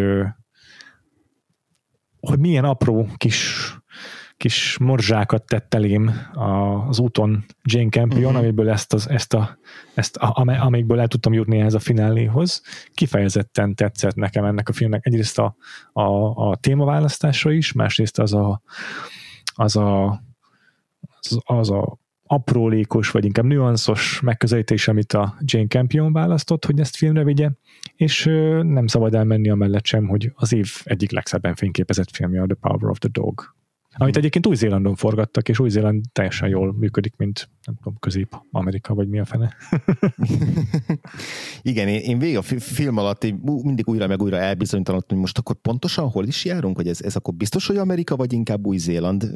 Biztos csak azért, mert tudtam, hogy James Campion a rendező, és hogy hozzá nagyon Új-Zélandot kötöm, és annak ezt a ezt a fajta, vagy ez- ezeket a vidékeit, bár még Ausztrália is fel, felrém egy pillanatra, ami azért egy eléggé más jellegű, más jellegű hely, de hogy igen, van egy ilyen érdekes érdekes jellege a film, a film helyszínkezelésének, hogy egyszerre nagyon kötött ahhoz, hogy igen, ez egy, ez egy amerikai történet, de hogy lehet, hogy te ez tényleg csak bennünk fordul meg egy-egy pillanatra, de de hogy, hogy mintha mégis ezzel egy ilyen érdekes árnyalatot nyerne a film.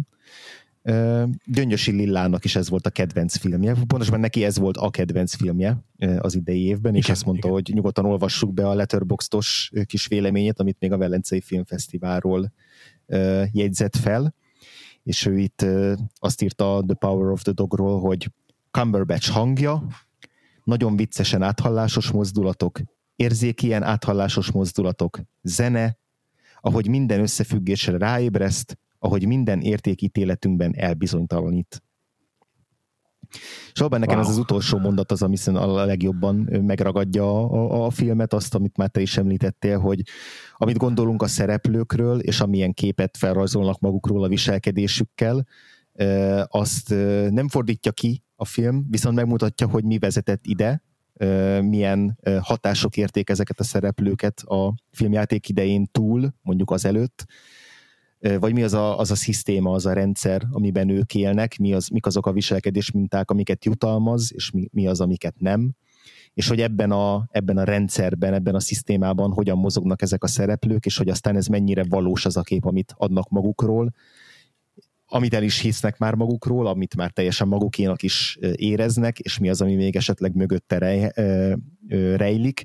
Uh-huh. Ezekkel szerintem is nagyon ügyesen és elegánsan és ilyen, nem tudom, metsző éllel bánik Jane Campion, úgyhogy ezeket abszolút, abszolút aláírom. Én még nem tudom, hogy pontosan hányadán álljak a filmnek a, a fináléjával, hogy, hogy az milyen zsánerbe helyezi adott esetben a filmet, és hogy az mennyire keretezi át azt, ami, ami addig történt. Ennél többet semmiképpen nem fogok mondani róla. De az biztos, hogy egyébként az a, az a, ez a, a, a maszkulinitás boncolgatás, vagy látlelet, amit nyújt a film, ezt nagyon Igen. hatásosan és összetetten teszi, úgyhogy Úgyhogy ezek miatt ez tényleg egy nagyon, egy nagyon erőteljes film, és, és nagyon jók benne az alakítások abszolút. És ugye Gyanyos említette a zenét, tehát Johnny Greenwood zenéje is egyértelműen nagyon sokat hozzátesz ahhoz a furcsa, egész filmen végigvonuló feszültséghez, ami így motoszkál minden egyes szereplői kapcsolatban, minden egyes dinamikában, ami megmarad, egy ilyen állandó robbanás veszély, ez, e, ez, ez nagyon alátámasztja Johnny Greenwoodnak, ez az ilyen vibráló e, zenéje is. Igen, már, már, már, már néha az idegeinket is borzoló zenéje. Igen, kifejezetten Abszolút. eredeti volt. Meg tudom érteni, hogy sokaknak ez nem tetszik, ez a fajta zene, de szerintem illett, illett a Power of the Doghoz. Szerintem is. Jó. Örülök, hogy kicsit te is kifejtetted a véleményed róla annak ellenére, hogy tudom, hogy nem kerül be a top 10-be. Mm. Vagy úgy tudom, hogy nem kerül be a top 10-be. Igen, igen. Mm és akkor most áruld el, hogy neked mi az ötödik helyezetted. Rendben. Az én ötödik, bocsánat, én ötödik helyezettem az egy picit kilóg a listáról, csak hogy idén is legyen ilyen, ami picit kilóg a listáról. Na, hát tippeljek, várjál. Ez, a, ez egy, ez egy klip lesz. Zenei klip. nem, ennyire azért nem. Bár egyébként volt egy olyan klip, ami idén jobban padlóra küldött, mint majdnem minden film, úgyhogy akár, akár lehetem volna ilyen is, most csak nagyon zárójelben mondja, az Analog Balaton nevű magyar zenekarnak a Könnyű című számához készült egy olyan klip, amit akárhányszor néztem meg, eddig mindig végigbőgtem, és fantasztikus, de az ötödik helyre nem ezt raktam, hanem Bo Burnhamnek az Inside című specialjét. Ah. Na, az, ami... azt, azt még én is majdnem betettem, úgyhogy ezt elfogadom.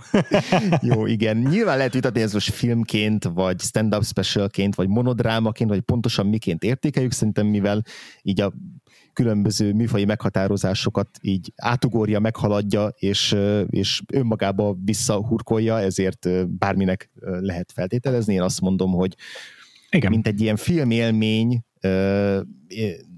volt olyan hatással rám, hogy mindenképpen azt érezzem, hogy, hogy itt kivi, kivívhatja a helyet ezen a listán. Ugye Bob nem egy komikus, vagy stand-up komikus, aki uh, YouTube sztárként kezdte a karrierjét nagyon fiatalon, és aztán a, a stand-upjait pedig az jellemzi elsősorban, hogy ilyen nagyon önreferenciális, nagyon meta, és rengeteg dalt alkalmaz, rengeteg dalt énekel a stand amik általában valamilyen abszurd, ironikus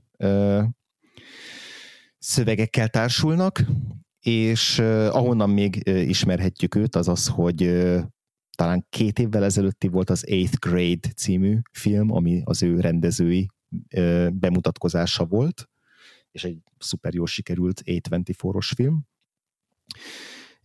És idén tért vissza a karanténban az Inside című specialjével, ami egy karanténban készült special, még a Covid elején elhatározta, hogy megfilmesíti. Igazából úgy, úgy indult neki, hogy pont egy hosszabb kihagyás után vissza akar térni a stand világába, amikor beütött a Covid, és akkor részben ezért, részben azért, hogy valamivel lefoglalja magát, elkezdett egy olyan projektet, hogy akkor majd pár hónap alatt ő ott egyedül egy szobában felvesz egy személyben egy specialt, és aztán ez olyan hosszúra nyúlt, hogy, még, hogy végül a, a karanténnak és a Covid időszaknak majdnem a teljes 2020-as időszakát felülelte, és végigkísérte Bob Burnhamnek a, a különböző mentális és lelki hangulatváltozásait, mélyrepüléseit, amiket a, a bezártság és az egyedüllét okoz. Ez alapján valami nagyon depresszív dologra gondolhatunk, és sok szempontból az is, de közben pedig végtelenül kreatív és, és sokszor nagyon humoros is, bár a humornak mindig van egy, van egy olyan keményebb éle, ami talán korábban nem volt még rá jellemző. Érdekes ennek a, a specialnek az íve is, hogy a, a, az elején még inkább az ilyen harsányabb, kis paródiaszerű dalok dominálnak, és aztán ahogy haladunk előre az időben, és Bob Burnham is egyre szakállasabbá válik, egyre soványabbá, egyre depressziósabbá, úgy a, úgy a daloknak a, a, a formái is, és a tartalma is változik. És, és aztán az egészből pedig kialakul egy ilyen tényleg nagyon hatásos pillanatkép arról, hogy milyen volt megélni. Igazából szerintem elsősorban 2020-at, de még 2021-re is szerintem bőven rá lehet húzni. Nekem is egy-egy dal az így beakadta a lejátszási listámba, és időről időre visszahallgatom. Tudom, hogy a, a Fegának, Földi Gábor barátunknak és vendégünknek is ez egy, ez egy olyan produkció, ami végigkísérte az évét, és és ami miatt végképp azt érzem, hogy, hogy hogy indokolt az, hogy én itt említsem a listám ötödik helyén azt, hogy rendezésben szerintem egy borzasztóan erős uh, film lett az Inside. Ahhoz képest, hogy tényleg tök egyedül néhány kamerával minden egyes effektet, minden egyes bevilágítást, minden egyes uh, váltást és kameratrükköt teljes mértékben egyedül uh, már-már ilyen megszállottsággal uh, valósított meg Bo Burnham az a rendezői kézjegy és az a rendezői tehetség és kreativitás, ami már az 8th grade-ben is megmutatkozott, azt itt most abszolút maxra feltolta, és mint film, mint egy filmélmény is szerintem nagyon-nagyon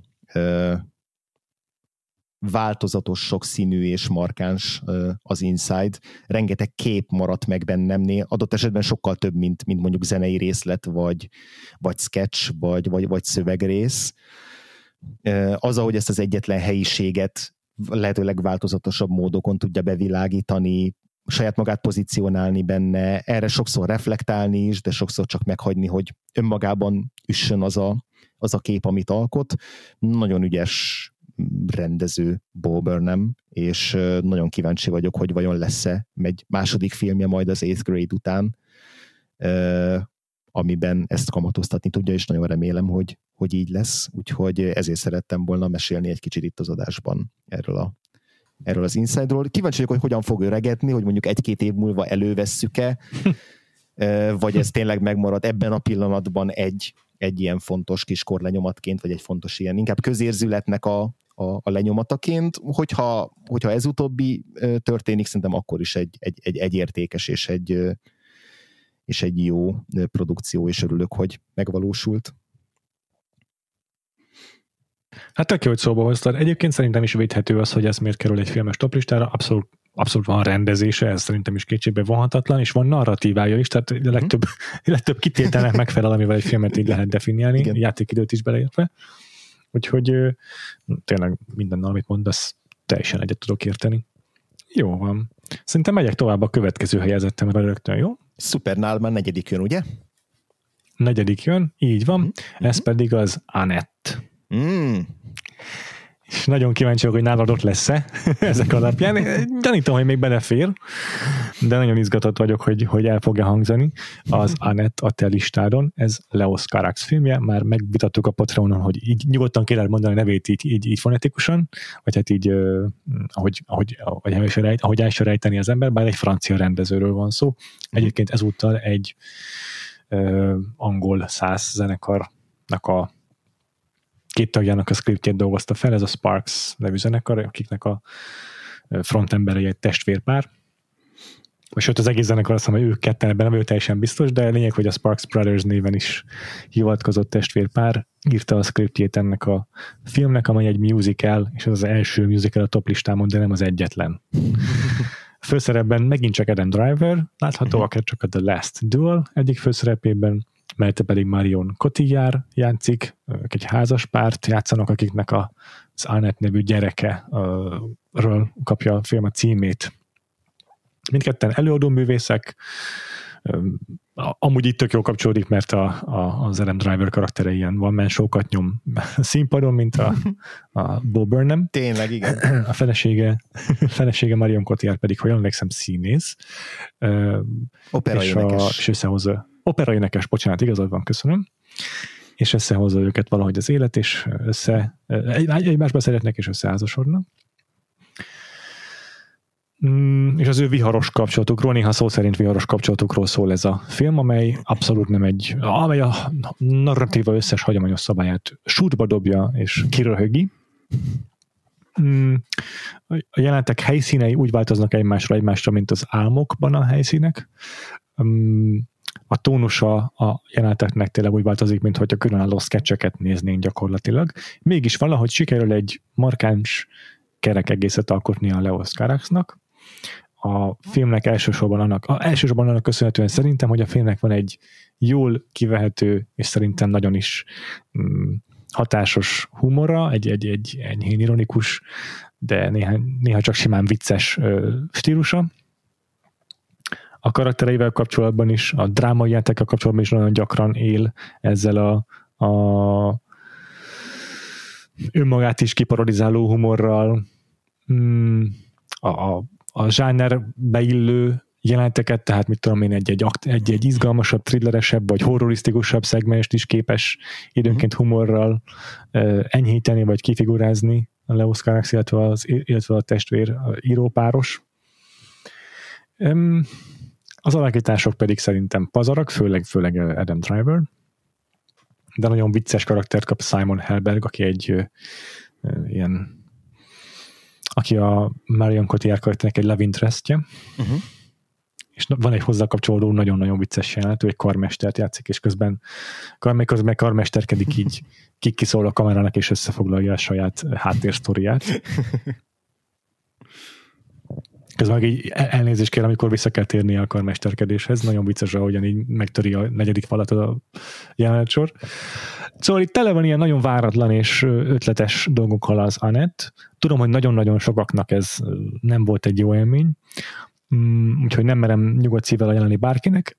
Azt mondanám, hogy aki bebállalósabb, próbál, bepróbálkozósabb, annak azért mindenképpen ö, tudom ajánlani, vagy szeretném ajánlani az Anettet, hogy egy kísérletet, kísérletet tegyen vele.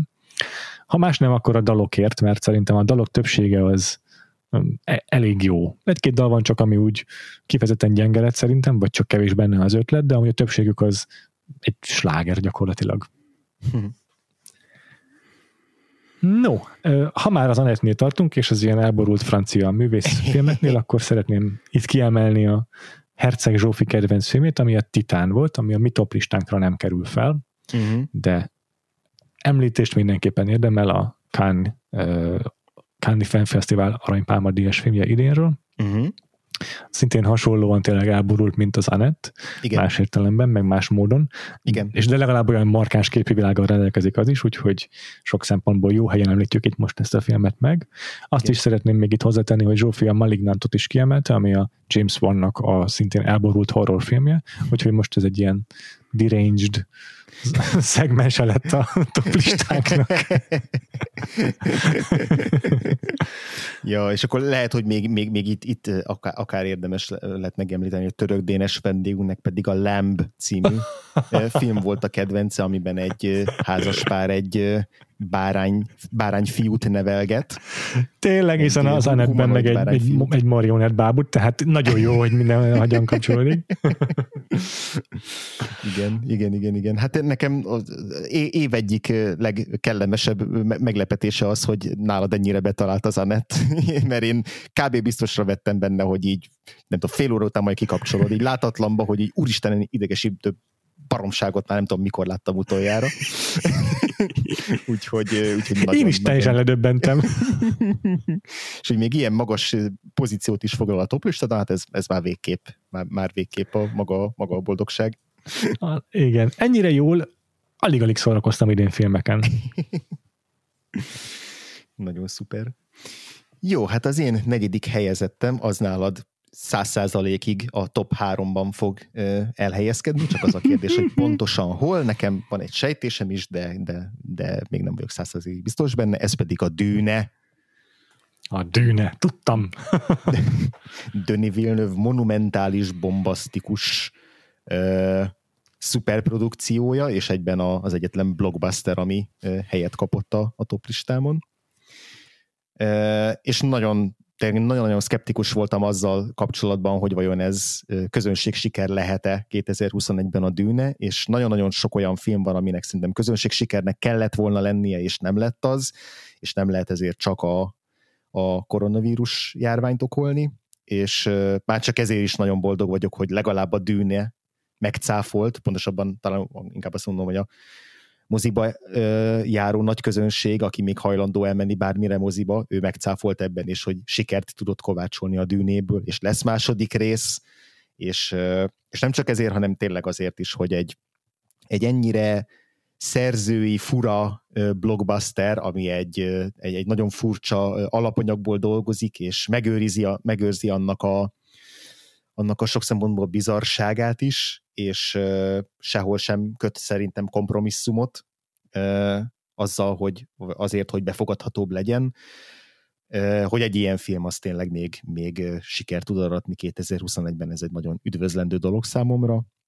Az meg aztán végképp üdvözlendő, hogy én nagyon szerettem ezt a filmet, mert hogy Denis Villeneuve-vel azért nagyon vegyes a, a viszonyom, van olyan filmje, amiért rajongok, van olyan filmje, amitől falra mászok, és nehezen megjósolható, hogy éppen az aktuális filmje az melyik, melyik fagba fog bekerülni.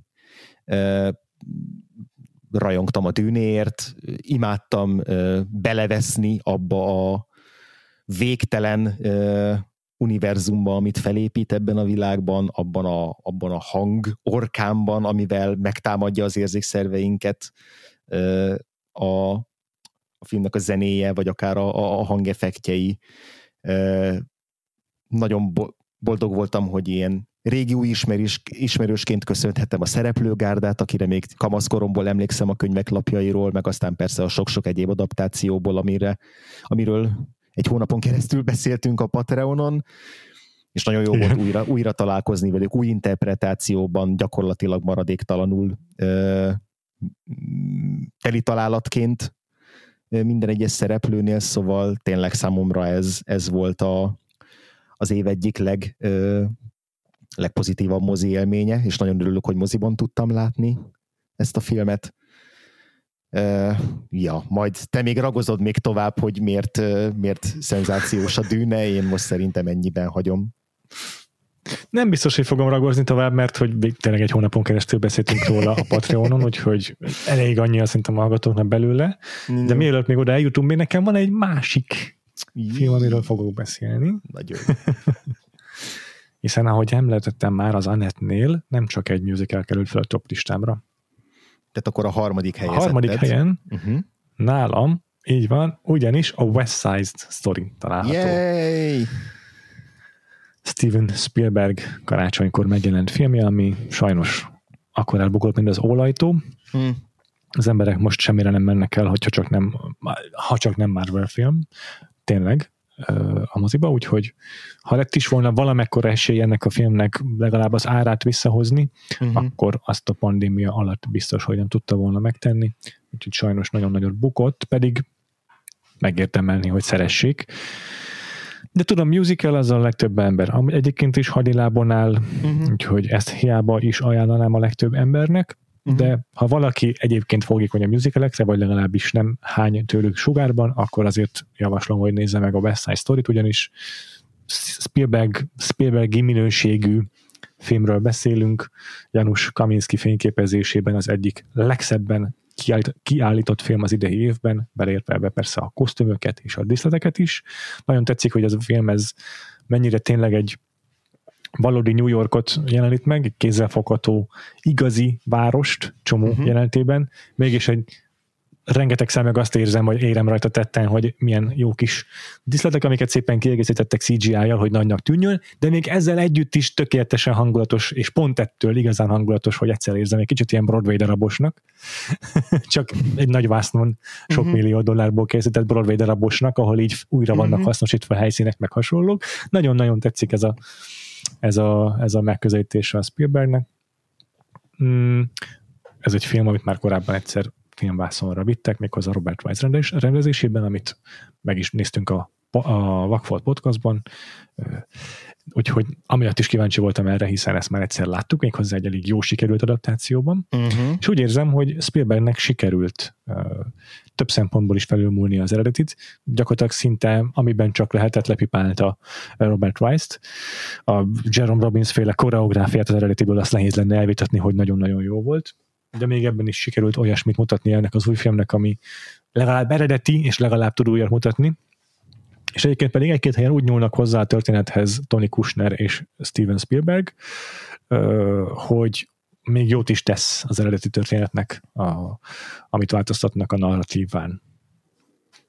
Szinte minden döntésükkel egyetértek, amit, a, amit változtattak, de összességében véve a West Side Story, most eltekintve attól, hogy ez egy adaptáció, vagy eltekintve attól, hogy remake, mindenképpen egy, egy, egy releváns, aktuális film, baromi jó színészi alakításokkal, imádnivaló karakterekkel, am- amiket tényleg a, a, a színészek a mozgásokon keresztül, meg az arckifejezéseikkel megtöltenek az élettel. Az egyik legvibrálóbb, egyik leglendületesebb filmje az idei évnek, ami minden perce, minden képe uh, izgalmas és imádnivaló nézni, mm, leköt, lekötő ö, ö, mm, magával ragadó sodrófilm, amelyben szinte markolod a karfát minden egyes izgalmas jelenetnél. Spielberg pontosan tudja, hogy mikor kell a, a, az érzelmi húrokat megpendíteni, és mikor kell a szart is belefagyasztani a, a, a, az emberbe. Egyszerűen tökéletesen tudja kezelni tényleg a film váltakozó tónusait, és ugyanakkor még a nosztalgiával, az eredeti filmmel kapcsolatos érzéseiddel is nagyon kegyesen és úgy elegánsan bánik, úgyhogy ezt hosszasan tudnám hozsannázni ezt a filmet, lehet, hogy azért, mert ilyen friss az élmény, de én nagyon-nagyon szerettem a West Side Story-t.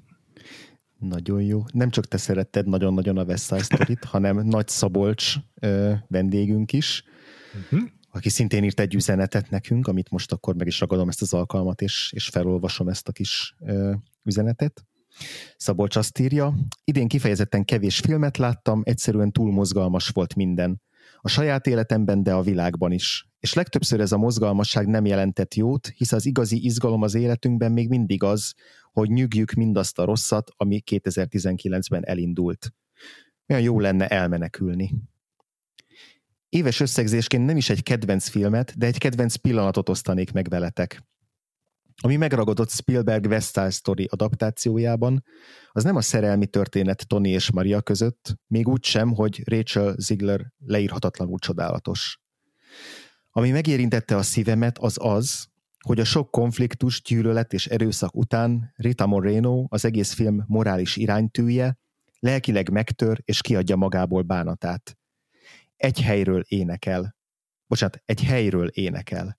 Hogy valahol biztosan van egy hely, ahol mi mindannyian békében és nyugalomban élhetünk. Ahol egész lényünket átjárja az, hogy minket várnak, hogy velünk törődnek. Ahol lehetőségünk van arra, hogy a megbocsátás és az együttélés új formáját tapasztaljuk meg. Ahol nem ez az erőszakkal, haraggal, gyűlölettel teli világ van, hanem valami egészen más, valami egészen új. Kívánom nektek, hogy 2022-ben legyen az egy zsebkendőnyi, vagy egy egész világnyi, jussunk el erre a helyre. Erre az egészen más, egészen új helyre. Köszi. Köszönjük Szabolcsnak is. Uh-huh. És uh, szerintem át is adom akkor neked a szót. Áruld el, hogy neked mi a harmadik helyezetted. Igen, én is belépek most már a dobogó harmadik helyére, és hát az én ö, harmadik helyezettem az az Anett. Anett! Yes! Baby Yeah! Anett!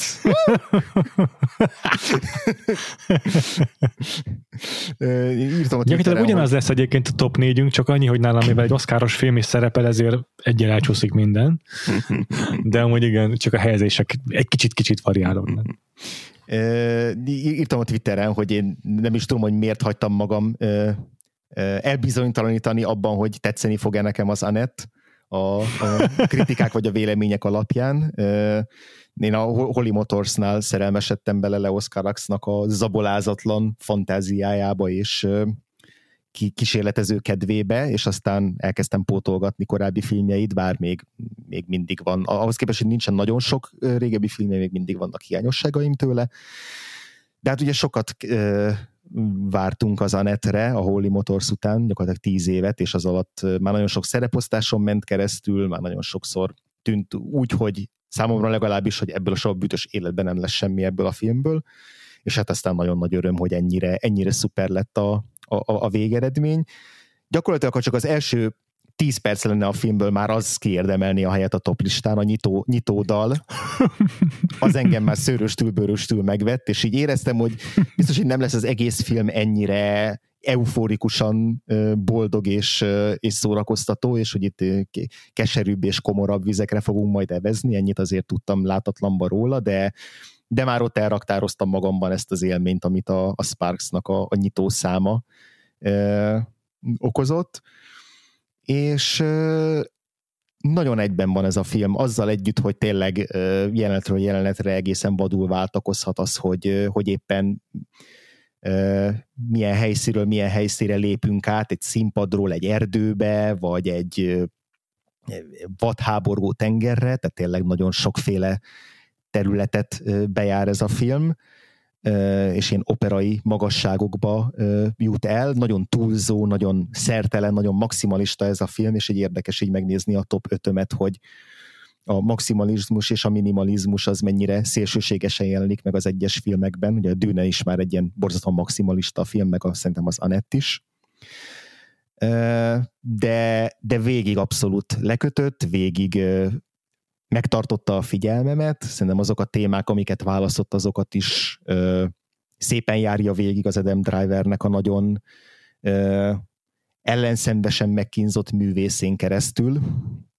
Ö, tehát ő, ő kifejezetten egy, egy, egy antihős, egy nem szerethető uh-huh. figura, és ö, biztos el lehet őt ö, ö, söpörni azzal, hogy miért akarjunk végignézni egy két és fél órás filmet egy ennyire idegesítő ellenszembes bántalmazó figuráról, miközben a film az, az humanizálja ezt a karaktert, és, és megpróbál bele, belelátni a fejébe, de szerintem ezt annyira hatásosan teszi, hogy amikor a film végén, vagy amikor eljutunk a film végére, egy olyan pillanatra, ahol felteszi a kérdést a film, hogy tud-e megváltást nyerni egy ilyen karakter, akkor azt szerintem nagyon-nagyon hatásosan és, és erősen ad választ erre, vagy talán hagyja nyitva ezt a kérdést számunkra, nézők számára. És egyébként meg minden, amit elmondtál róla, az teljes mértékben sok-sok piros tollal alá tudom húzni én is, hogy nagyon jó, jó működik a vadsága ennek a filmnek, ez a tényleg ilyen operai túlzásai, szuper jó a zenéje, ott is elrettentette, elrettentettek emberek a, a zenétől, hogy ez majd idegesítő lesz, mert tudom, hogy több, több embert kirohant a világból a filmnek a zenéjétől. Nekem nagyon működött, hogy félig operai, féle meg ilyen glam rockos, és hogy és hogy is sokszor van benne, hogy azt hinnéd, hogy na most, most jön egy ilyen banger, és akkor azt így eltolja valami tök más irányba, tehát hogy ebbe is ilyen anti, anti-musical, vagy nem tudom, ilyen anti uh, Igen. dekonstruáló film, hogy nem adja meg nekünk azért a, a nyitószámtól eltekintve azokat az ilyen nagy uh, sodró uh, zenei betéteket, de végig nagyon izgalmas a filmnek a zenei világa, a képi világa, úgyhogy, úgyhogy nekem is nagyon, nagyon nagyon jó, jó filmélmény volt, és most ezen a hét, azt hiszem pont a mai naptól kezdve vetítik a magyar mozikban a filmet, gondolom kb. egy hétig fogják vetíteni, aztán elkerül majd a Puskin mozi, hát nem tudom, három székes termébe egy hét után.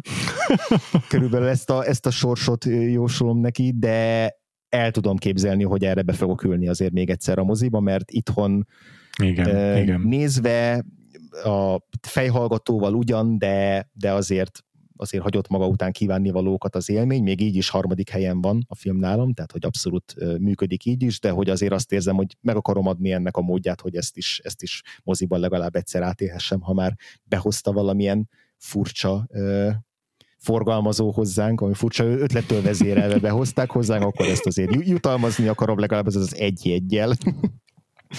Egyet értek, ha mész, szólj. Jó, oké. Okay. Így lesz. Na jó, akkor jöjjön a te jó. második helyezetted. Most már valóban tudom, hogy mi lesz a, az első két helyen, csak a sorrendre vagyok kíváncsi. Sorrend, igen. A második helyezettem a dűne. Hmm. Igazából olyan sokat beszéltél róla, hogy nem is biztos, hogy sokat akarok hozzátenni. Mondom, eleve szántunk rá egy komplet hónapot a Patreonon, beszéltünk róla egy külön kibeszélő adásban, az is tök hosszú volt, de amiket ki akarok itt emelni vele kapcsolatban az az, hogy ez egy olyan blockbuster, egy olyan közönségfilm, aminek sikerült mm, identitást megőriznie, megőrizni egy olyan ö, egyedi hangvételt, egy olyan egyedi tónust, egy, egy, egy markáns vizualitást, egy olyan markáns ö, megközelítést, amit nagyon ritkán kapunk mostanában meg blockbusterektől, legalábbis uh-huh. ilyen komoly tónusban biztosan.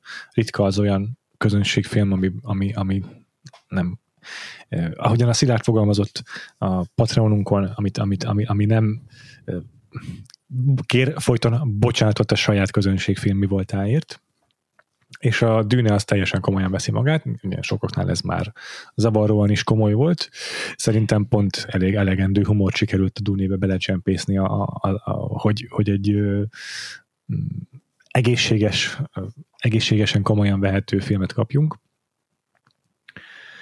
A filmnek a képi világa, a díszletektől kezdve a kosztümökön át, amiket mindig kiemelek, teljesen egyben van, és egy olyan science fiction világot teremt meg, ami mégiscsak a mi világunkban gyökeredzik, uh-huh. tehát kézzel fogható, rögtön felfogható, rögtön megérthető, ugyanez igaz egyébként szerintem magára a történetmesélésére is, azáltal, hogy teleteszi a, a, a script, a dűne történetét ilyen mm, mm, mindjárt eszembe jut a szó, szertartásokkal, szertartásossággal. Szerintem rögtön ad egy utat a nézőnek is, hogy megértse, hogy ez egy ilyen arhaizáló science fiction világ, amely nagyon nagy részben ö, öröklődik a, a, a feudalizmusból és a, annak a szokásvilágából, és ez egy jó utat teremt a, a néző számára, hogy egy több tízezer évvel a jövőben játszóló világot egyszerű legyen fölfogni, meg elhelyezkedni benne. Uh-huh és ezt a, ezt a nagyon jó kidolgozott skriptet értékeltem leginkább, uh-huh. a, amiatt a második helyre tudott kerülni a top listámon a dűne, és persze Denis Villeneuve rendezését is muszáj itt kiemelni, hiszen egy, ahogyan már fogalmaztam, mm, erőteljes képi világgal rendelkező filmről beszélünk, ami megint csak uh, sok, sok, olyanban, sok olyan dolgot nyújt, ami szokatlan most már a blockbusterektől, egész egyszerűen csak megmeri azt tenni, hogy lassan vág egyes jelenetek között, kitartja a képeket, hagyja a, hagyja a nézőket lélegezni az egyes helyszínekben, jelenetekben. Van egy nem túl sodró tempója, de mégsem unalmas a film. Szerintem pont annyira markáns a, a vizualitása, az atmoszférája a zenével együtt ennek a filmnek, hogy a lassabb tempójával együtt is végig tudjon téged, mint egy bulldozer tolni ezen a Mhm. filmen. Úgyhogy, úgyhogy sose tud leülni, mégis, mégis folyamatosan fenntartja az ember figyelmét azáltal, hogy ilyen, ilyen baromira izmos ennek a filmnek tényleg az atmoszféra teremtése. Igen. Főleg ezeket akarom kiemelni a Dűnéről, ezek mellett meg aztán a, a castingról is beszélhetnénk egy csomót, mert majdnem minden szereplő tökéletes ebben a filmben, úgyhogy ö, óriási élmény volt számomra a Dűne a moziban, és Mhm. akkor Oscar Isaacről ugyan Mhm.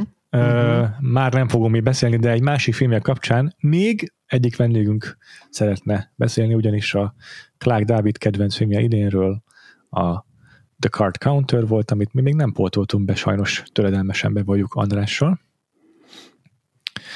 De legalább egy valaki azt tudja mondani, hogy Oscar Isaac nála egy másik filmmel szintén reprezentálva van a top listáján, és ez Clark David és a Card Counter. Ugye Paul Schrader előző filmje a, a mm, jaj basszus, First Reformed. First Reformed, First Reformed, köszönöm szépen, az az én top listám első helyén végzett, úgyhogy tök ciki, hogy nem néztem én meg az új filmjét, de, de örülök, hogy legalább Dávid, és, és hogy ennyire szerette, hogy az első Igen. helyére tette fel. Igen, igen. Illetve, hogyha már dűne és monumentális blockbuster, akkor még Góca Gina kedvenc idei filmjét is szerintem úgy szörmentén ide lehet csapni. Igen, science fiction, persze.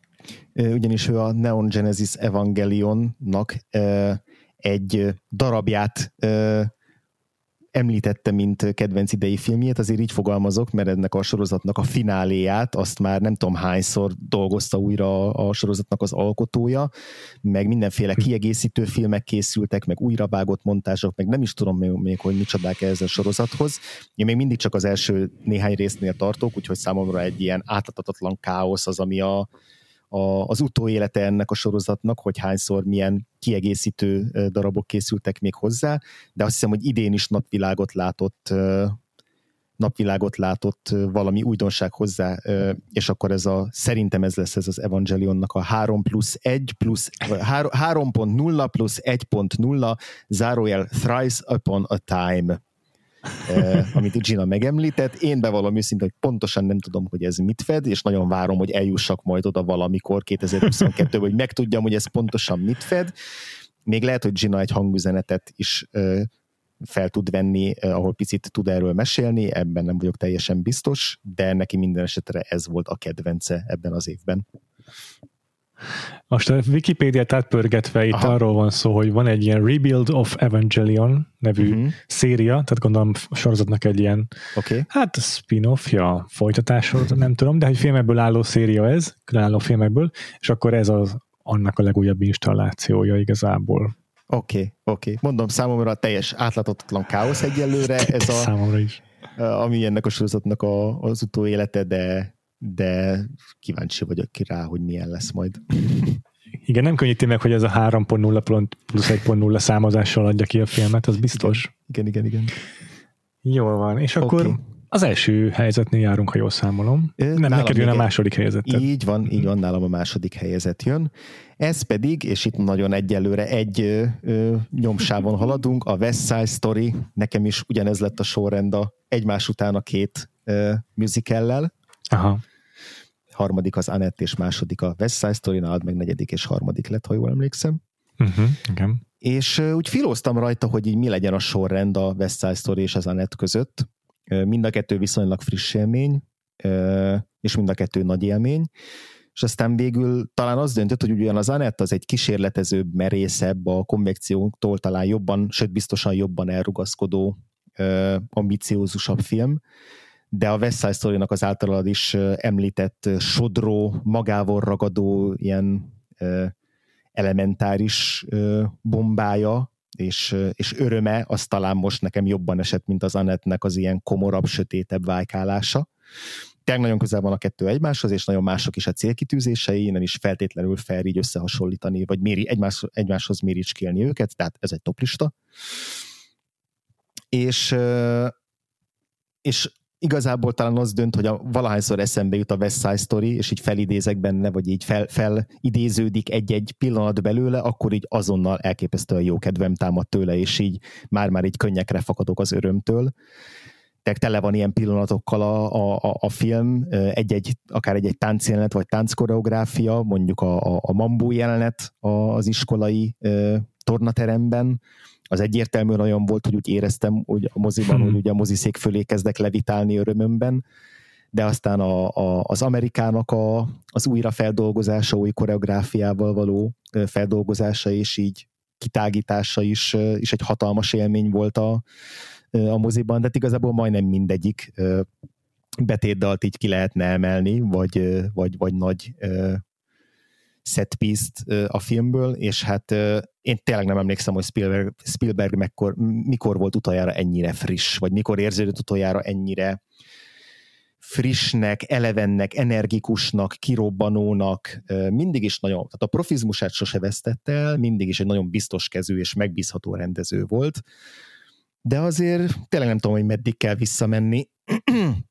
esetleg a Tintinig, vagy a, a világok harcáig, hogy azt érezzem, hogy ennyire elemében van, még hogyha a kettő ezek között készített is kifejezetten jó filmeket is. De itt azt éreztem, hogy minthogyha, minthogyha egy húsz évet fiatalodott volna Spielberg a kamerák mögött, és valami olyan lelkesedés, olyan, olyan életöröm és olyan uh, igen, olyan, olyan életöröm árad belőle, amit, amit tényleg elég rég, rég nem éreztem már nála, és, és nagyon nagy élmény volt már magában ez is hogy azokat a klasszikus vanöröket, a klasszikus daruzásokat, amiket alkalmazok, azokat mind átjárja egy ilyen újult energia és újult uh, lelkesedés, és ez, ez, ez a, a szereplőgárdának a lelkesedésétől tényleg ilyen, ilyen theater kid, musicales túláradó lelkesedésével együtt, ez így tényleg azt éreztem, hogy így szétrobban az egész, egész vászon és moziterem, miközben nézem, úgyhogy, úgyhogy ez az, amit így viszek magammal mindenhova, és így, így, így a, a szürke, esős, ködös, korán sötétedő hétköznapokban így ebbe kapaszkodom. Igen, a Janusz Kaminski is egy mai csirke már. Jó, 62 hm. évesen azért öregnek semmiképp sem nevezném. Nem, nem, nem. De hát már, ez már most, most már 30 éve dolgozik Spielbergen lassan. Igen. És úgy tolja a kamerát időnként, úgy mozgatja, hogy olyan agilitással mai operatőrök se rendelkeznek. Tudom, persze nem ő maga dologatja a kamerát, de hogy maga a filmnek ez a, az agilitása, ez két 60 pluszos embertől annyira fantasztikus, uh-huh nagyon-nagyon tényleg élvezett nézni a West Side Story-t, és, és, és egyetértek teljesen abban, hogy, hogy Kentelbever sok felányi idős rendezőt is, ez a, ez a fickó, meg ez a, igazából az operatőr is a rendező páros. Uh-huh. Jól van, akkor uh, itt még szerintem megemlíthetjük, nem tudom, hogy mennyire kapcsolódik, mert bevallom őszintén nem is uh, tudok szinte semmit erről a filmről, ami Leptündének a kedvenc filmje, az Everybody Talking About Jamie, de szerencsére Leptün küldött nekünk egy hangüzenetet, amiben mesél nekünk erről a kedvenc filmjéről, úgyhogy hallgassuk is őt meg. Mindenki Jamie-ről beszél, az Everybody's Talking About Jamie egy angol-amerikai musical, ami igaz történeten alapú, volt egy srác Angliában, aki drag queen akart lenni, és a történetéről készült egy dokumentumfilm, ez felkeltette mindenféle színházi embernek az érdeklődését, úgyhogy készült belőle egy musical is, ami nagy sikerrel futott Londonban évekig, és most megfilmesítették. A történet szerint adott Jamie, aki egy meleg srác, most nem arról van szó, hogy ő éppen bevallja, hogy meleg, mert ezt nyílt titok, mindenki tudja. Az egyik fő konfliktusa a filmnek, a musicalnek az, hogy az apja nem tudja elfogadni, az anyja azt támogatja őt, viszont ugye azért ő szeretne megfelelni az apjának is. A másik része a történetnek pedig az, hogy Jamie drag queen akar lenni, és miután kipróbálja magát a drag queenként úgy érzi, hogy hát ővé a világ, ő mindenben jobb, mint mindenki más.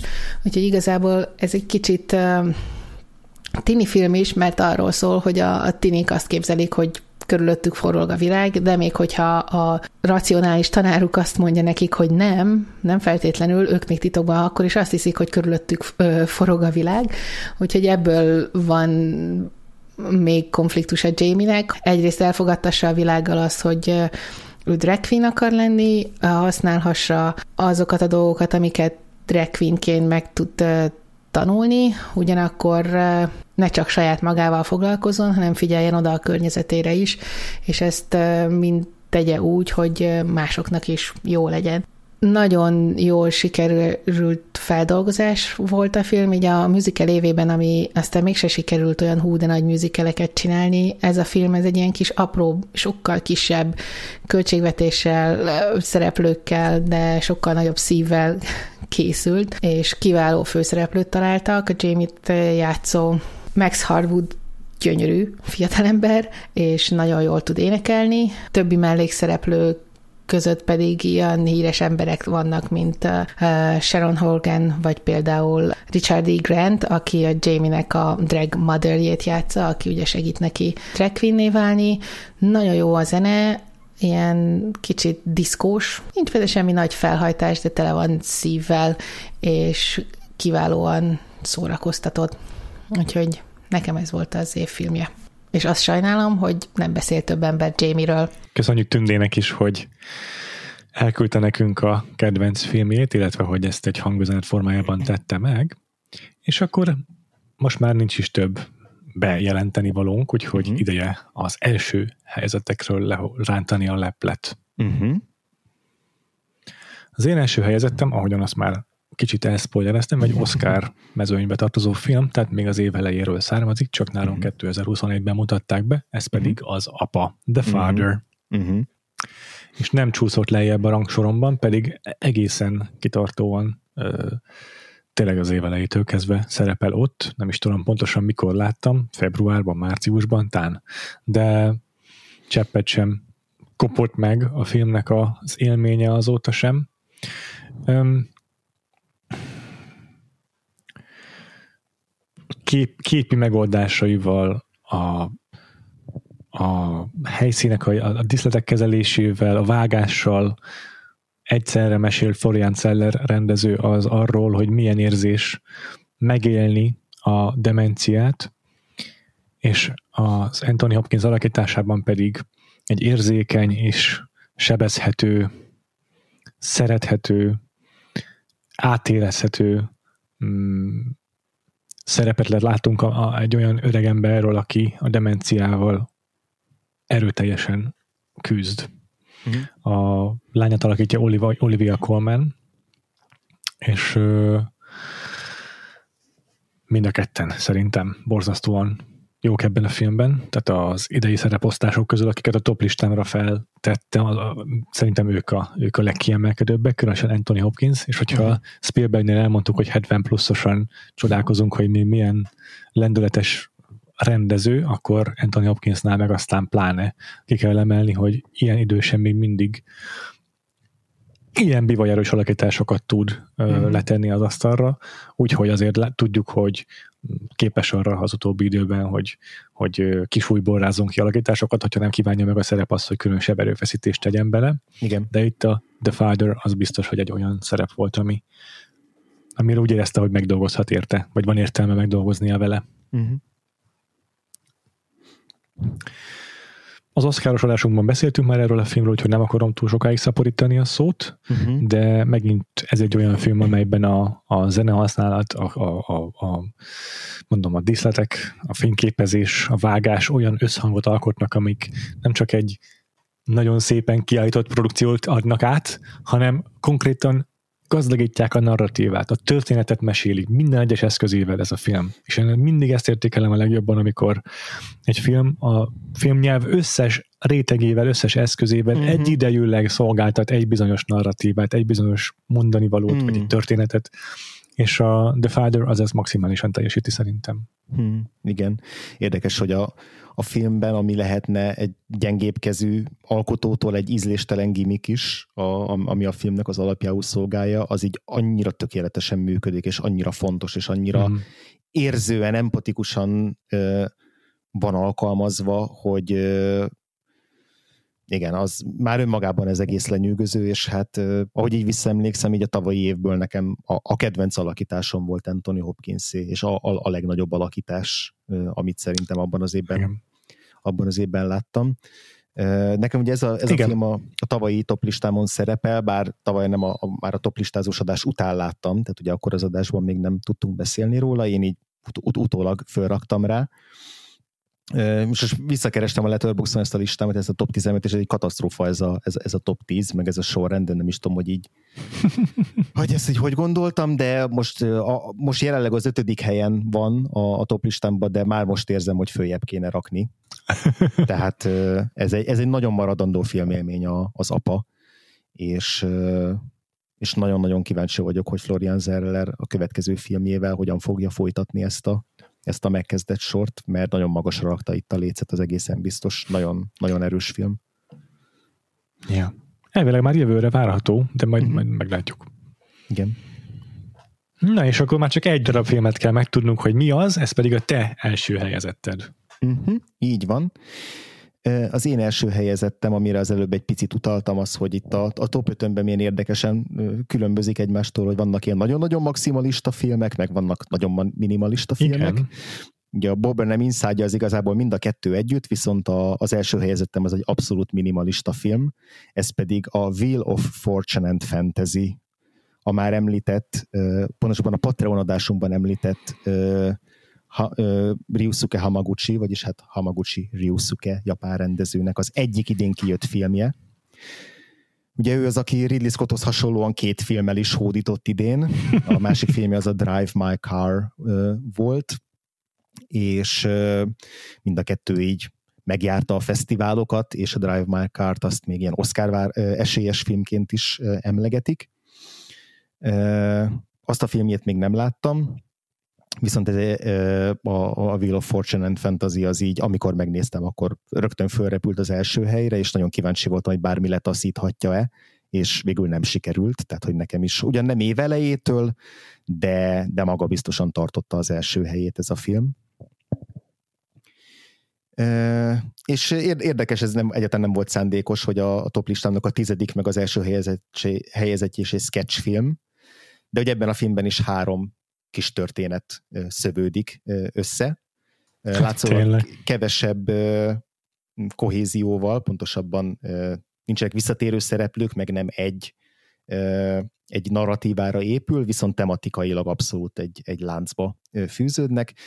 Mind a három történet az valamiféle hát, hogy pontosan nehéz megfogalmazni, mi köti össze őket, talán így a kommunikáció itt, itt is az, ami, ami erőteljesen megjelenik a kommunikációra való igény, annak a változásai, az, hogy hogyan tudunk egymással kommunikálni, mit tudunk abban kifejezni, hogyan tudunk a, az emberi interakciókon keresztül magunkat is sokkal jobban megismerni, és ezekhez ilyen picit gimikesnek tűnő kis premisszákat vet föl minden egyes sketchben a, Hamaguchi, amiket viszont nagyon realista és naturalista és ilyen nagyon visszafogott módon bont aztán ki.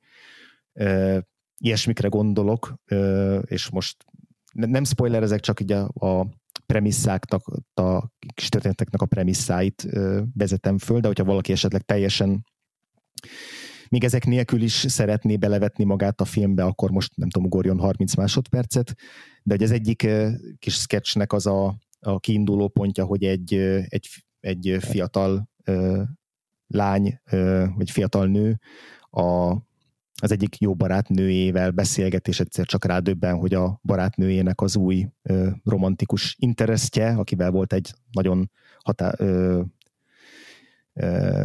jónak tűnő randin, az valójában az ő exe, és ebből indul ki a kis történet. A középső történet az egy ilyen nagyon érdekes kis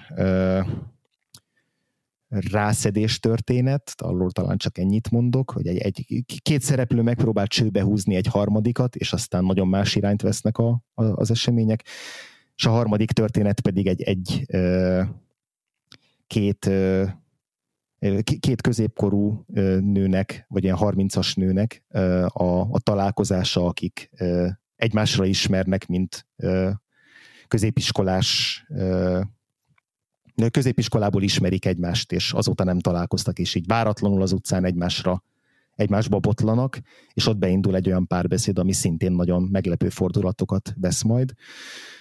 És tényleg ennél többet nem akarok a történetről elmesélni, annak ellenére, hogy nem egy ilyen cselekményközpontú filmről van szó, igazából beszélgetésekből áll a film, amiket gyakran a kamera ilyen túlsatokban vesz föl, nagyon visszahúzódik a kamera, nem, nem villog, nincsenek benne nagyon látványos kameramozgások, látványos rendezői megoldások, zenék, Azért egy jó pár hosszabb vágatlan snit van, ahol csak Ez beszélgetnek a szereplők. Nem egy Ez nagy igaz. felhívó, felkeltő rendezés, de, igen, de ezek Tehát akkor is. Formailag nagyon átgondolt a film, csak igen, nem, nem hívja föl nagyon magára a figyelmet. Viszont, viszont nekem mind a három történetben, főleg a harmadikban, de igazából mind a három történetben nagyon nagyon hatásosan vezeti föl ezeket a kis narratívákat, és mutatja be ezeket a karaktereket, az ő viselkedésük is mindig más, mint amire számítanánk, és mindig történetben eljutunk egy-egy olyan pontra, amikor, amikor hirtelen beüt egy-egy olyan mondat, vagy jön egy-egy olyan felismerés, vagy, vagy elhangzik egy-egy olyan, olyan reveláció a szereplők számára, ami így, ami nekem is így azonnal a szívembe markol, és és így könnyekre fakasztott mind a három történetben, a legváratlanabb pillanatokban, és így azt éreztem, hogy ilyen végeláthatatlanul gazdagodtam azzal, hogy láttam ezt a filmet, és hogy megismertem ezeket a szereplőket, és hogy így elmerülhettem az ő, az ő történeteikben, az ő világukban, az ő gondolkodásukban. Végig kísérhettem őket azon az úton, ahogy így picit magukat is jobban megismerik, ezekkel a furcsa, meglepő találkozásokkal, és nekem tényleg ez volt az, ami így a legtöbbet adta érzelmileg, és így gondolatébresztésben is az idei év filmélményei közül, úgyhogy ezért tartotta meg az első helyét a Wheel of Fortune and Fantasy. Ami Azt egyébként szerintem egy jó belépő lehet azoknak, akik ezt a rendezőt nem ismerik. Ő szerintem Hamaguchi most idén kezd el így betörni, és most a betörést inkább az alatt értjük, hogy a a fesztivál rajongók és a művészfilm rajongóknak egy szélesebb rétege fogja most megismerni, mint eddig. Eddig tényleg csak nagyon kevesen ö, tudtak az ő létezéséről szerintem. Most az idei év az egy ilyen fesztiválos áttörése számára, és aki ismerkedni szeretne a filmjeivel, ez egy, már csak azért is egy rövidebb darab, ő általában azért ilyen két és fél-három óránál kezdődnek a filmjei, de néha még öt óráig is el, elterpeszkednek és azért az nehéz rábeszélni bárkit arra, hogy most üljön le a, a happy hour-t megnézni, és a, abba az öt órába elmerülni, pedig lenyűgöző film. Ez a film Aha. szerintem piciben két órában tudja, meg tudja mutatni a hamaguchi az értékeit, és hogyha valakinek a, a rezgéseire tud rezonálni, akkor, akkor utána érdemes lehet még ismerkedni vele. Hm, érdekes. Érdekes, mert nekem annyira nem talált be, viszont mm-hmm. a Drive My Car meg nagyon. Igen, ez tök jó. Mármint, hogy érdekes, én is így nézegetem, hogy akik, akik látták mind a két filmet, hogy teljesen változó, hogy, hogy mi a sorrend. Általában szerintem a Drive My, Car, Drive My Car az előbbre szokott lenni a top listákon, mint a Wheel of Fortune Fantasy, ami egy hát eléggé ilyen incsiklandó dolog. Nekem, mint aki még a Drive My Car-t még nem nézte meg, szóval, hogyha nekem ennyire tetszett a mm-hmm. Wheel of Fortune Fantasy, akkor vajon mi lesz majd a Drive My Car-ral? Például Cyclone-nak a Drive My Car volt a kedvenc filmje 2021-ben, úgyhogy gyorsan át is adjuk neki a szót. Sziasztok! Kicsit bajban vagyok, mert nagy kedvencém az ilyen meditatívabb, introspektívebb filmélmények, idén ráadásul különösen sok ilyen került a top listámra, és ezeket a legnehezebb ajánlani, mert az mindig olyan klisés, hogy ez egy élmény, ezt át kell élni. Minden esetre jó sokáig nekem a Nine Days volt a kirobbanthatatlannak tűnő kedvencem. A zárójelenetet továbbra is a legnagyobb katarzis, amit idén filmtől kaptam de pár hete még ezt is beelőzte Hamaguchi Drive My Car című filmje, A sztori keret egyébként kifejezetten egyszerű. Egy japán színházi színészt és rendezőt felkeres egy fesztivál, hogy utazzon Hiroshimába és állítsa színpadra rendezőként a Ványobácsit, és míg ezen a Csehov darabon dolgozik, kap maga mellé egy sofőrt, aki minden nap a város forgatagától jól kívül eső szállásra és a próbaterem között furikázza, és e közöttük ugye össze vannak egymással zárva ebben az autóban. Na, Hamaguchi ebből a felállásból hoz ki egy olyan tartalmas három órát, ami gyakorlatilag egyébként sec perc alatt elilant a számomra. Direkt nem is mondok róla többet, sőt szerintem tanácsos még az előzetest is kerülni. Sok filmnél éreztem idén egyébként közös pontnak ezt, hogy a kommunikáció megértéshez vezet a másikéhoz is, meg saját magunkéhoz is, de egyik se szólt annyira elegánsan és finoman erről a témáról egyébként, mint a Drive My Car. A legjobb, legjobb egyébként benne szerintem a, az írás magasan. A prezentációja is kicsit ilyen puritán, de néha, amikor van valamilyen extra megoldás, akkor az nagyon-nagyon üt. Viszont a script az nagyon tiszta, őszinte, intim, teraszhauszos, sokszor nagyon bölcs és nagyon zen dolgokat mondanak ki, de sosem túlzottan elvontan vagy a valóságtól elemelve, emiatt nagyon, nagyon működik, és iszonyatosan könnyű empatizálni azzal, amiről beszélnek, vagy amilyen élményeket élnek át ezek az emberek, akik a főhősei ennek a történetnek. Szóval ez egy ilyen igazi négykeréken guruló terápia, benne a legszebb jelbeszédes jelenettel, amit filmen valaha láttam. Úgyhogy, úgyhogy a Drive My Car volt az idei kedvencem, és jövőre nagyon-nagyon sok vakvoltot kívánok a srácoknak és nektek is. Viszont akkor ezzel lezártuk a top listánkat, és szerintem nagyon jó kis top listákat kaptunk, uh-huh. nem csak mhm. azért, mert ennyire sok a hasonlóság a kettő között, de én, én egy csomó olyan filmet hallottam tőled, ami, amihez meghoztad a kedvet. Tök jó, tök jó, örülök neki. És köszönjük a vendégeinknek is, hogy ilyen jó film címeket küldtek nekünk. Uh-huh. Ti is, ha még ezek közül van, amit nem láttatok, akkor írjátok őket föl magatoknak, mert hát döntsétek el, hogy amit, amit mondtunk róluk, vagy amit mondtak róluk a vendégeink, az alapján érdekes a számotokra. Igen. Szerintem nagyjából be lehet határolni. És akkor nagyon szépen köszönjük az egész éves kitartó figyelmeteket, hogyha Köszönjük hallgattátok szépen. a vendégévadot. Igen. Már bizonyára tudjátok, de jövőre magyar filmekkel fogunk jönni. Uh-huh. És jövő héten, ha minden jól megy és sikerül adást is felvennünk szerdáig, akkor inverse vakfolttal fogjuk megnyitni az évet, ahogyan Igen. szoktuk. Tehát még, még nem kezdjük el a magyarosított évadot, de, uh-huh. de um, saját kedvenceinkről fogunk beszélni, majd azt követően elkezdődik a magyar évad, és reméljük, hogy nagyon sok vendéget is tudunk elhívni, és sok uh-huh. érdekes filmről tudunk majd beszélgetni. A részletekről majd később fogunk jelkezni, mert az egész még nagyon képlékeny, de uh-huh. most nektek boldog új évet kívánunk, és várunk benneteket vissza a jövő évben is. Így van, köszönjük szépen, találkozunk jövőre, addig is sziasztok! Sziasztok!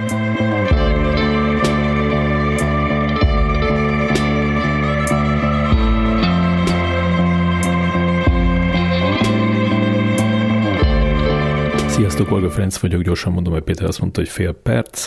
Filmek, amik nagyon tetszettek idén, Nincs idő meghalni, Az utolsó párbaj, legjobb tudomásom szerint, Wheel of Fortune and Fantasy, Shang-Chi, Red Rocket, Világ legrosszabb embere, Titán, Tobi színei, gyerekfilm, amin ébren tudtam maradni, Crew D2, legnagyobb meglepetés The Kid Detective, legnagyobb csodás Matrix feltámadások, bűnös szórakozás The Warriors, stand-up, amin a legtöbbet nevettem, Jim Gaffigan Comedy Monster, sorozat Love Life második évad, klip Analóg Balaton Fent, könyv Mark Harris, meg a Mike Nichols könyve, podcast pedig a Kavi Zahedi-től a, a 365 Stories I Want to Tell You Before I Die. Köszönöm, hogy idén is szerepelhettem a Vakfoltban, és remélem, hogy jövőre is szerepelhetek. Boldog új évet mindenkinek, sziasztok!